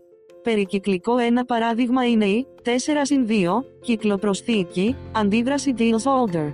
Το 4 2 αναφέρεται στον αριθμό των ηλεκτρονίων, συγκεκριμένα στα π-ηλεκτροανάγα. Εικόνα 9, 3 Το παραπάνω σχήμα δείχνει την αντίδραση κυκλοπροσθήκης Diels-Alder. Αντιδράσεις ελευθέρων ριζών Ένα παράδειγμα είναι ο πολυμερισμός ελευθέρων ριζών. Εικόνα 9, 4 Το παραπάνω σχήμα δείχνει την αντίδραση ελευθέρων ριζών μιας ρίζας υδροξυλίου με εθένιο. Αντιδράσεις που προκαλούνται από μέταλλο Ένα παράδειγμα είναι οι μεσολαβούμενες από μέταλλο νάτριο. Σημίδας. Εικόνα 9, 5 Το παραπάνω σχήμα δείχνει τη μεσολαβούμενη από νάτριο μείωση της σημίδας. Η επεξεργασία αυτών των αντιδράσεων που προαναφέρθηκαν μπορεί να βρεθεί σε εγχειρίδια φυσικής οργανικής χημίας. Εικόνα 9, 6 Το παραπάνω σχήμα δείχνει ένα διάγραμμα που χρησιμοποιείται για τη διαφοροποίηση των αντιδράσεων. Ερωτήσεις. Ανετά. Τι είναι δύο είδη αντιδράσεων; 2. Ποια είναι τα δύο είδη πρόσθεσης; Μεσαίο. Ποια είναι τα βασικά χαρακτηριστικά μιας αντικατάστασης; Ποια είναι τα βασικά χαρακτηριστικά των αντιδράσεων αποβολής; Εξηγήστε τη σημασία των ανακατατάξεων όσον αφορά τη σταθερότητα. Ερώτηση σκέψης. Γιατί είναι σημαντικό να γνωρίζουμε αυτούς τους τύπους αντιδράσεων που αναφέρονται σε αυτήν την ανάπτυξη της ιδέας. Ανάπτυξη ιδέας 10. Αντικαταστάσεις και εξαιρέσεις πλην πρώτη ταξί και δεύτερη ταξί. Στόχοι. Κατανοήστε τα βασικά χαρακτηριστικά της υποκατάστασης, μονομοριακής και δημοριακής. Κατανοήστε τα βασικά χαρακτηριστικά της αποβολής, μονομοριακής και δημοριακής. Μάθετε τους σχετικούς όρους για αντικατάσταση και αποβολή. Πυρηνόφυλλος. Ένα πυρηνόφυλλο ε ξιορισμού είναι ένα άτομο ή μόριο που είναι πυρηνόφυλλο ή ένα μόριο με υψηλή δυνατότητα να δωρήσει πυκνότητα ηλεκτρονίων σε άλλο, συνήθως με νουελόφυλλη επίθεση. Ένα πυρηνόφυλλο είναι συνήθως μια βάση λιουες, ένα μόριο ή ένα άτομο που δίνει ηλεκτρόνια. Τα πυρηνόφυλλα υπάρχουν σε ένα φάσμα όπου τα άκρα είναι αδύναμα και δυνατά. Τα αδύναμα πυρηνόφυλλα είναι αδύναμες βάσεις Lewis ή ένα μόριο που έχει χαμηλή τάση να δίνει ηλεκτρόνια, έχει μικρό αρνητικό φορτίο ή παρεμποδίζεται. Τα ισχυρά πυρηνόφυλλα είναι ισχυρές βάσεις Lewis, οι οποίες είναι πολύ φορτισμένες, μπορούν να πολλωθούν και έχουν υψηλή τάση να δορίζουν ηλεκτρόνια. Ηλεκτρόφυλλος ένα ηλεκτρόφυλλο ε ξιορισμού είναι το αντίθετο του πυρηνόφυλλου ή της βάσης Lewis. Είναι ένα οξύ Lewis. Λειτουργεί για να δέχεται ηλεκτρόνια ή πυκνότητα ηλεκτρονίων που δίνεται. Τα ηλεκτρόφυλλα είναι επίσης ισχυρά ή αδύναμα. Η ισχύς του ηλεκτρόφυλλου βασίζεται στο μόριο που έχει υψηλή τάση να δέχεται ηλεκτρόνια ή πυκνότητα ηλεκτρονίων και είναι ηλεκτραρνητικό. Η αδυναμία μπορεί να οφείλεται σε παρεμπόδιση, είτε λόγω επιδιόρθωσης χρεώσεων είτε στερικών. Αποχώρηση από την ομάδα. Αυτό είναι το μόριο ή το άτομο που είτε φεύγει λόγω πυρηνόφιλης επίθεσης SN2 είτε απλώς φεύγει, SN1. Η σταθερότητα ή ο βαθμός καλού της αποχωρούσας ομάδας συνδέεται με την αδυναμία της ως βάσης, δηλαδή όσο πιο αδύναμη είναι η βάση, τόσο καλύτερα λειτουργεί ως αποχωρούσα ομάδα. Από τις γενικές ενοιολογικέ εξελίξεις της χημίας, καταλαβαίνουμε ότι η αδυναμία σημαίνει ότι η βάση δεν είναι πολύ αντιδραστική και είναι σταθερή με την τρέχουσα πυκνότητα ηλεκτρονίων της. Μερικές καλές ομάδες αποχώρησης είναι η ΑΕΚ, CL και BRIT, οι οποίες παρατίθενται χωρίς συγκεκριμένη σειρά. Σημείωση, η αποχωρούσα ομάδα σε ορισμένες περιπτώσεις, όταν φεύγει με τα ηλεκτρόνια που βρίσκονταν μεταξύ αυτής και του άλλου ατόμου, ονομάζεται πυρηνόφυγος. Βάση. Μια βάση σύμφωνα με τη θεωρία οξέως βάσης Lewis, είναι ένα μόριο ή άτομο που λειτουργεί για να δώσει ηλεκτρόνια. Αυτό μπορεί επίσης να υποθεί στο οποίο μια βάση είναι ένα μόριο που δίνει πυκνότητα ηλεκτρονίων. Σημείωση, χρήσιμο πνευμονικό, φας, Σούνιου υψηλής συγκέντρωσης, SN2. Αυτό αναφέρεται στις βέλτιστες συνθήκες για μια αντίδραση SN2 που είναι ο πολικός απρωτικός διαλύτης PAS, μια υψηλή συγκέντρωση sterically παρεμποδισμένου ενιουκλεόφιλου, συμπληρώνει μια αντίδραση SN2. Απρωτικός διαλύτης. Ο απρωτικός διαλύτης είναι στην πραγματικότητα αλφα-πρωτικός ή δεν έχει την ικανότητα να δώσει ένα πρωτόνιο ή σε δεσμό υδρογόνου σε άλλο άτομο, ιόν ή μόριο. Product διαλύτης. Πρωτικός διαλύτης είναι διαλύτης που έχει την ικανότητα να δίνει ένα πρωτόνιο ή σε δεσμό υδρογόνου με ένα άλλο άτομο, ιόν ή μόριο. Επιπεδότητα.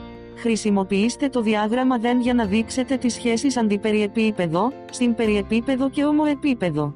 Σύγχρονη συμπεριπλανερ 0 μοίρες, 30 μοίρες.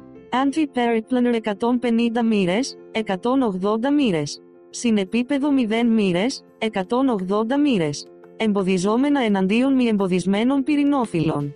Αυτό συνήθως αναφέρεται σε στερικές ουσίες τις οποίες το εμποδιζόμενο πυρηνόφυλλο είναι μεγάλο ή περιορισμένο και εμποδίζεται ή προκαλείται με δωρεά πυκνότητας ηλεκτρονίων για να οδηγήσει την αντίδραση. Επίσης, το non-inhibited συνήθως αναφέρεται σε στερικά επίσης τα οποία η βάση δεν είναι μεγάλη ή διακλαδισμένη και μπορεί εύκολα να δώσει την πυκνότητα ηλεκτρονίων του στο άλλο μόριο. Καρβοκατιών. Αυτό είναι συνήθως ένα ενδιάμεσο στο οποίο το άτομο άνθρακα είναι ένας υδρογονάνθρακας που έχει θετικό φορτίο. Αυτό παρατηρείται συνήθως στο SN1 ή στο E1. Σταθερότητα. Αυτό μπορεί να οριστεί ως ένα μόριο ή μια δομή που αντιπροσωπεύει ένα ελάχιστο δυναμικό ενέργειας. Βασικές αντιδράσεις. Αντικατάσταση πυρηνόφυλλο δημοριακό. Το nucleophilic bimolecular υποκατάστασης μπορεί να μετατραπεί σε εθέρες, Williamson Ether Synthesis, αλκοόλι, μια μυριάδα αντιδράσεων, θιόλες, θιοεθέρες, νητρίλιο, αλκυλιωμένα νητρίλια, αλκίνιο, εστέρα. Αλογονίδια τεταρτοταγούς αμμονίου ή αλκυλοαζίδιο χρησιμοποιώντας τη σχετική και επιθυμητή λειτουργική ομάδα πυρηνόφυλλος. Αντικατάσταση πυρηνόφυλλη μονομοριακή. Αυτό συμβαίνει συνήθως με τριτοταγεί υδρογονάνθρακε ή τελικά καταλήγει σε ενδιάμεσα που είναι τριτογενή. Αυτές οι αντιδράσεις τυπικά συμβαίνουν ως διαλυτόληση ή για τη δημιουργία αλκοολών και άλλων υποκατεστημένες ενώσεις. Μονομοριακή εξάλληψη. Συνήθως αυτό έχει ως αποτέλεσμα αλκένια και αλκίνια μέσω της απομάκρυνσης ενός αλκυλαλογονιδίου ή ενός πρωτονιωμένου υδροξυλίου. Αυτό είναι συνήθως χρησιμοποιεί μια αδύναμη βάση και αφαιρεί το α υδρογόνο και εμφανίζεται σε υψηλές θερμοκρασίες. Εξάλληψη δημοριακή. Αυτό συνήθως οδηγεί σε αλκένια και αλκίνια μέσω της χρήσης μιας ισχυρής βάσης με παρεμπόδιση και εμφανίζεται σε υψηλή θερμοκρασία. Βασικοί μηχανισμοί. Κλασική αντίδραση 1. Τόνος. Εικόνα 10. Ένα το παραπάνω σχήμα δείχνει μια κλασική μονομοριακή αντίδραση απομάκρυνσης και το κύριο προϊόν αλκενίου. Κλασική αντίδραση SN1. Εικόνα 10. 2 το παραπάνω σχήμα δείχνει μια κλασική μονομοριακή πυρηνόφιλη αντίδραση υποκατάστασης. Κλασική αντίδραση E2. Εικόνα 10. 3 το παραπάνω σχήμα δείχνει μια κλασική δημοριακή αντίδραση απομάκρυνσης. Κλασική αντίδραση SN2. Εικόνα 10, 4 Το παραπάνω σχήμα δείχνει μια κλασική δημοριακή πυρηνόφιλη αντίδραση υποκατάστασης. Αντιδραστήρια κλειδιά. Διμεθυλοσουλφοξίδιο DMSO, FAS. Το διμεθυλοσουλφοξίδιο DMSO είναι ένας πολικός απρωτικός διαλύτης PAS που χρησιμοποιείται συνήθως σε πυρηνόφιλες δημοριακές αντιδράσεις υποκατάστασης. Εικόνα 10, 5 Το παραπάνω σχήμα δείχνει τη δομή του διμεθυλοσουλφοξιδίου. THF, FAS. Το τετραϊδροφουράνιο THF είναι ένας πολικός απρωτικός διαλύτης PAS που χρησιμοποιείται συνήθως για τον σχηματισμό αλκοολών. Για παράδειγμα, το THF χρησιμοποιείται στην αντίδραση υδροβορίωσης οξύδωσης. Εικόνα 10, 5 Το παραπάνω σχήμα δείχνει τη δομή του τετραϊδροφουρανίου.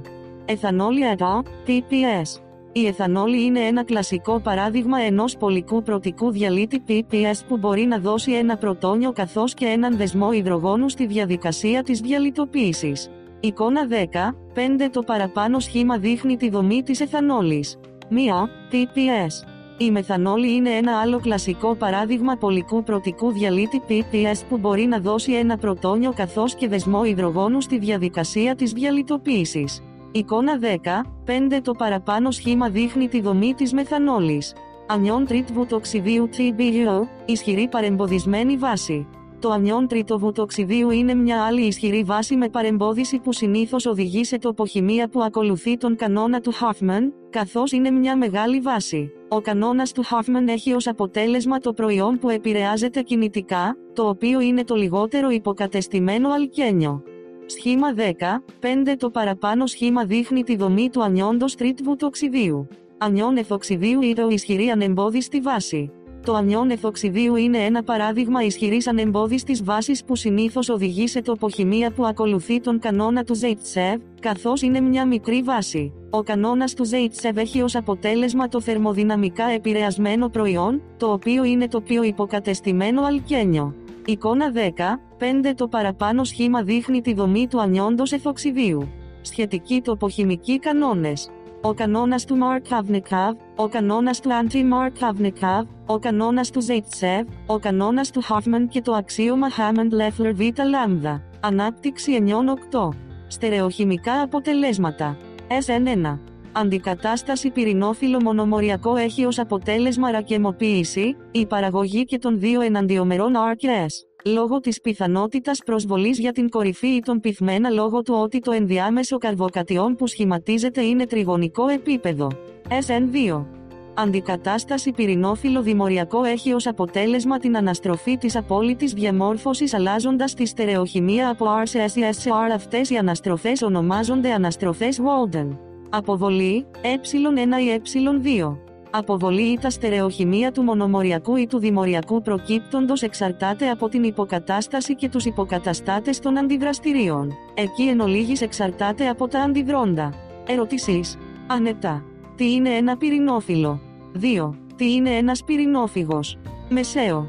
Ποια είναι τα βασικά χαρακτηριστικά μιας μονομοριακής πυρηνόφυλλης υποκατάστασης; Ποια είναι τα βασικά χαρακτηριστικά μιας δημοριακής αποβολής; Εξηγήστε τη δήλωση οι αντιδράσεις SN1 παράγουν τυπικά ρακεμικά τελεία. Ερώτηση σκέψης. Γιατί το αξίωμα Hammond-Leffler είναι σχετικό στη μονομοριακή πυρηνόφιλη υποκατάσταση; Τομέας 2. Ίσκαλος μέρους 1. Η σύνθεση είναι μια βασική διαδικασία στην οργανική χημεία. Το σύνθεσης παρέχει στον χημικό την ευκαιρία να συνδυάσει την αισθητική, την αρχιτεκτονική και την τέχνη μαζί με τη χημική διέστηση και τη λογική για να δημιουργήσει σχετικά και χρήσιμα μόρια για ανθρώπινη χρήση. Αν και σε πολλές περιπτώσεις είναι μια προσπάθεια να αναδημιουργηθεί ή να μοντελοποιηθεί αυτό που φτιάχνεται φυσικά από φυτά ή άλλους οργανισμούς, σε ορισμένες περιπτώσεις, όπως φαίνεται με τις κατενίνες και τα buckyballs και άλλα μόρια, είναι καινοτομία για διαφορετικό λόγο. Η σύνθεση είναι πολύ χρήσιμη και μερικοί πρωτοπόροι σε αυτόν τον τομέα περιλαμβάνουν E.J. Corey, R.B. Woodward και Albert Eschenmoser.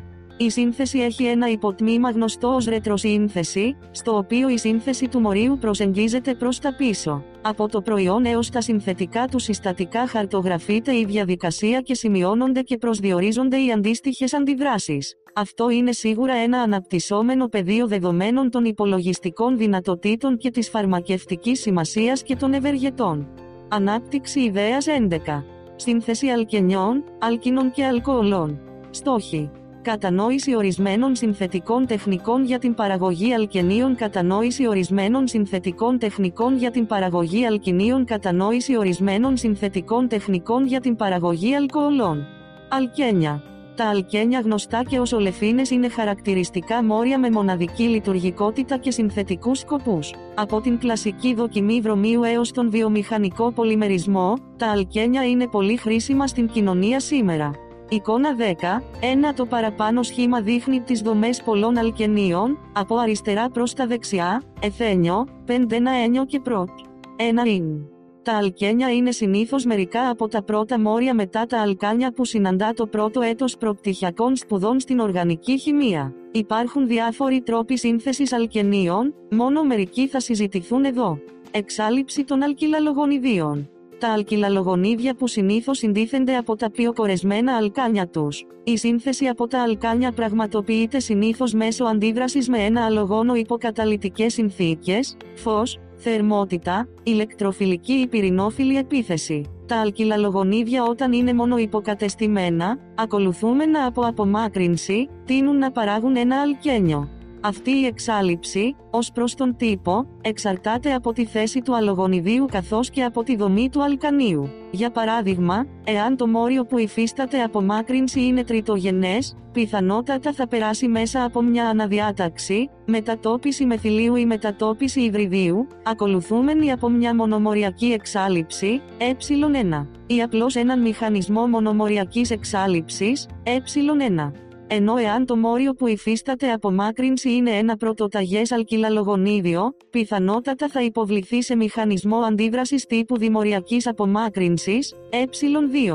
Η εξάλληψη φυσικά όπως αναφέρθηκε στο Concept Development 10 εξαρτάται από πολλούς άλλους παράγοντες όπως η θερμοκρασία, η δομή του πυρηνόφυλλου, η ισχύς του πυρηνόφυλλου και οι ιστερικοί παράγοντες των αντιδρόντων. Άλλα είδη εξάλληψης. Η αποβολή μπορεί επίσης να είναι οξυδοτική, η οποία θα συμβεί μέσω κάποιου πυρηνόφυλλου υδροξιδίου ή οξυδίου α λάμδα κάπα, στο οποίο θα αφαιρεθεί ένα υδρογόνο. Επιπλέον, μπορεί επίσης να υπάρξει αναγωγική εξάλληψη στην οποία κάποια αποχωρούσα ομάδα πρωτονιώνεται ή γίνεται πιο ηλεκτροφιλική έτσι ώστε να δημιουργηθεί μια πιο σταθερή αποχωρούσα ομάδα και ως αποτέλεσμα μια ασθενέστερη βάση λιουές. Αυτός ο τύπος αποβολή συμβαίνει με αλκίνια, αλκοόλες και καρβοξυλικά οξέα και άλλα μόρια επίσης. Αλκίνια. Τα αλκίνια γνωστά και ως ακετιλένια είναι μόρια που οξυδώνονται σε μεγάλο βαθμό και έχουν υψηλή τάξη δεσμού. 3. Τα αλκίνια έχουν πολύ συνθετική κομψότητα μέσω αναγωγών και μπορούν να συνδεθούν μέσω πολλών στοιχειωδών οδών, δηλαδή της εξάλληψης. Εξάλληψη. Τα αλκίνια που σχηματίζονται μέσω της απομάκρυνσης περιλαμβάνουν αυτές τις διαδικασίες. Αποβολή ενός γειτονικού αλκυλαλογονιδίου. Εικόνα 11, 2 Το παραπάνω σχήμα δείχνει την αντίδραση ενός γειτονικού αλογονιδίου με δύο ισοδύναμα αμυδίου του νατρίου για να σχηματιστεί ένα αλκίνιο. SN2 με ένα μέταλλο αλκινίδιο. Σχήμα 11, 3 Το παραπάνω σχήμα δείχνει την αντίδραση αλκινιδίου του νατρίου με ένα βρωμοεθάνιο, για να σχηματιστεί βουτεναΐν. Αλκοόλ. Οι αλκοόλες περιλαμβάνουν μερικές από τις πιο κομψές θεμελιώδεις συνθετικές διαδικασίες πρόσθετων. Η σύνθεση του αλκοόλ εισάγει επίσης και ενισχύει σε αυτό το κείμενο ιδέες στερεοχημίας, τοποεπιλεκτικότητας και στερεοειδικές προσθήκες, συνιαντή.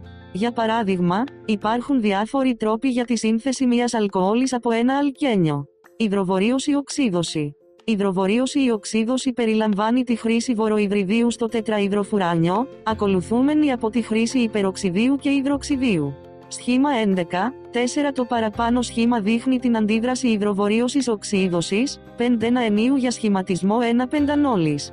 Τα αλκυλοβοράνια έχουν μεγάλο δυναμικό αλληλομετατροπής για λειτουργικές ομάδες, όπως φαίνεται στην αντίδραση στην οποία ένα αλκυλοβοράνιο μετατρέπεται χρησιμοποιώντας τις κατευθύνσεις σύνθεσης προσθήκης και αντίδρασης άντσι. Markovnikov σε αλκοόλη μέσω της χρήσης υπεροξιδίου και υδροξιδίου. Oxymercuration Demercuration Οξυδράρισμα Ο αποδράρισμα περιλαμβάνει τη χρήση οξικού υδραργύρου ΑΕΚ, HOR, THF. Αυτό ακολουθείται από ένα αναγωγικό βορειοϊδρίδιο και υδροξίδιο του νατρίου. Αυτή η διαδικασία επιτρέπει τον σχηματισμό αλκοολών υπό τις οδηγίες αντίδρασης Markovnikov. Σχήμα 11, 4 Το παραπάνω σχήμα δείχνει την αντίδραση οξυϊδράμωσης αποδατοποίησης με 5 ένιο για να σχηματιστεί ένα πεντανόλι. Υπάρχουν άλλες κομψές συνθετικές τεχνικές που θα μπορούσαν να περιγραφούν εδώ, όπως η ενυδάτωση που καταλύεται από οξύ. Εικόνα 9, 2 Το παραπάνω σχήμα δείχνει την ενυδάτωση που καταλύεται από οξύ. Καθώς και η σύνθεση διολών με χρήση τετραοξιδίου του οσμίου ακολουθούμενη από υδατικό όξινο θηικό νάτριο. Αυτές οι αντιδράσεις συνήθως καταλήγουν σε μεσό, αχυρόμορφες, ενώσεις που διαθέτουν εσωτερικό επίπεδο συμμετρίας. Επίσης αυτή η αντίδραση κανονικά συμβαίνει με συμπροσθήκη των οξυγόνων στο αλκένιο. Εικόνα 11, 5 Το παραπάνω σχήμα δείχνει τον σχηματισμό μιας διόλης χρησιμοποιώντας τετραοξίδιο του οσμίου σε πυρηδίνη, ακολουθούμενη από την αντίδραση με όξινο θηικό νάτριο σε νερό. Συνολικά πρόκειται για πολύ σημαντικές και θεμελιώδεις συνθετικές τεχνικές με ευρύτερες εφαρμογές σε άλλους τομείς της χημίας. Ερωτήσεις. Ανετά. Τι σημαίνει η λέξη σύνθεση στο πλαίσιο του, στον τομέα της οργανικής χημίας; 2. Τι είναι ένα αλκυλαλογονίδιο; Μεσαίο. Ποια είναι τα βασικά χαρακτηριστικά της απομάκρυνσης ενός αλκυλαλογονιδίου; Ποια είναι τα βασικά χαρακτηριστικά των αντιδράσεων υδροβορίωσης οξύδωσης; Σκληρά. Συμπληρώστε τη δήλωση το τετραοξίδιο του οσμίου είναι χρήσιμο για την παραγωγή. Ερώτηση σκέψης. Γιατί τα οργανοβοράνια είναι τόσο χρήσιμα στην οργανική σύνθεση; Υπόδειξη, διαμετατροπή. Βιβλιογραφικές αναφορές. Βιβλιογραφικές αναφορές. Solomons, GT and Freehill, CB 2011 Organic Chemistry 10η έκδοση, John Willie και Sons, Inc., Hubble. Grossman, Rombert, 2019. Η τέχνη της γραφής λογικών μηχανισμών οργανικής αντίδρασης.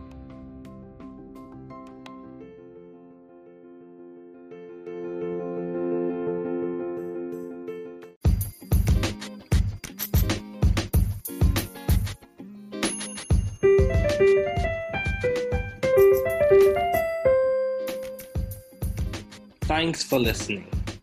We're glad you were able to tune into this podcast. Once again, this is The New Chemist, where we discuss chemistry, which simply put is the science of change, as well as the other sciences, careers, community, research, and COVID 19. Thanks again for listening. Note the views on this podcast represent those of my guests and I.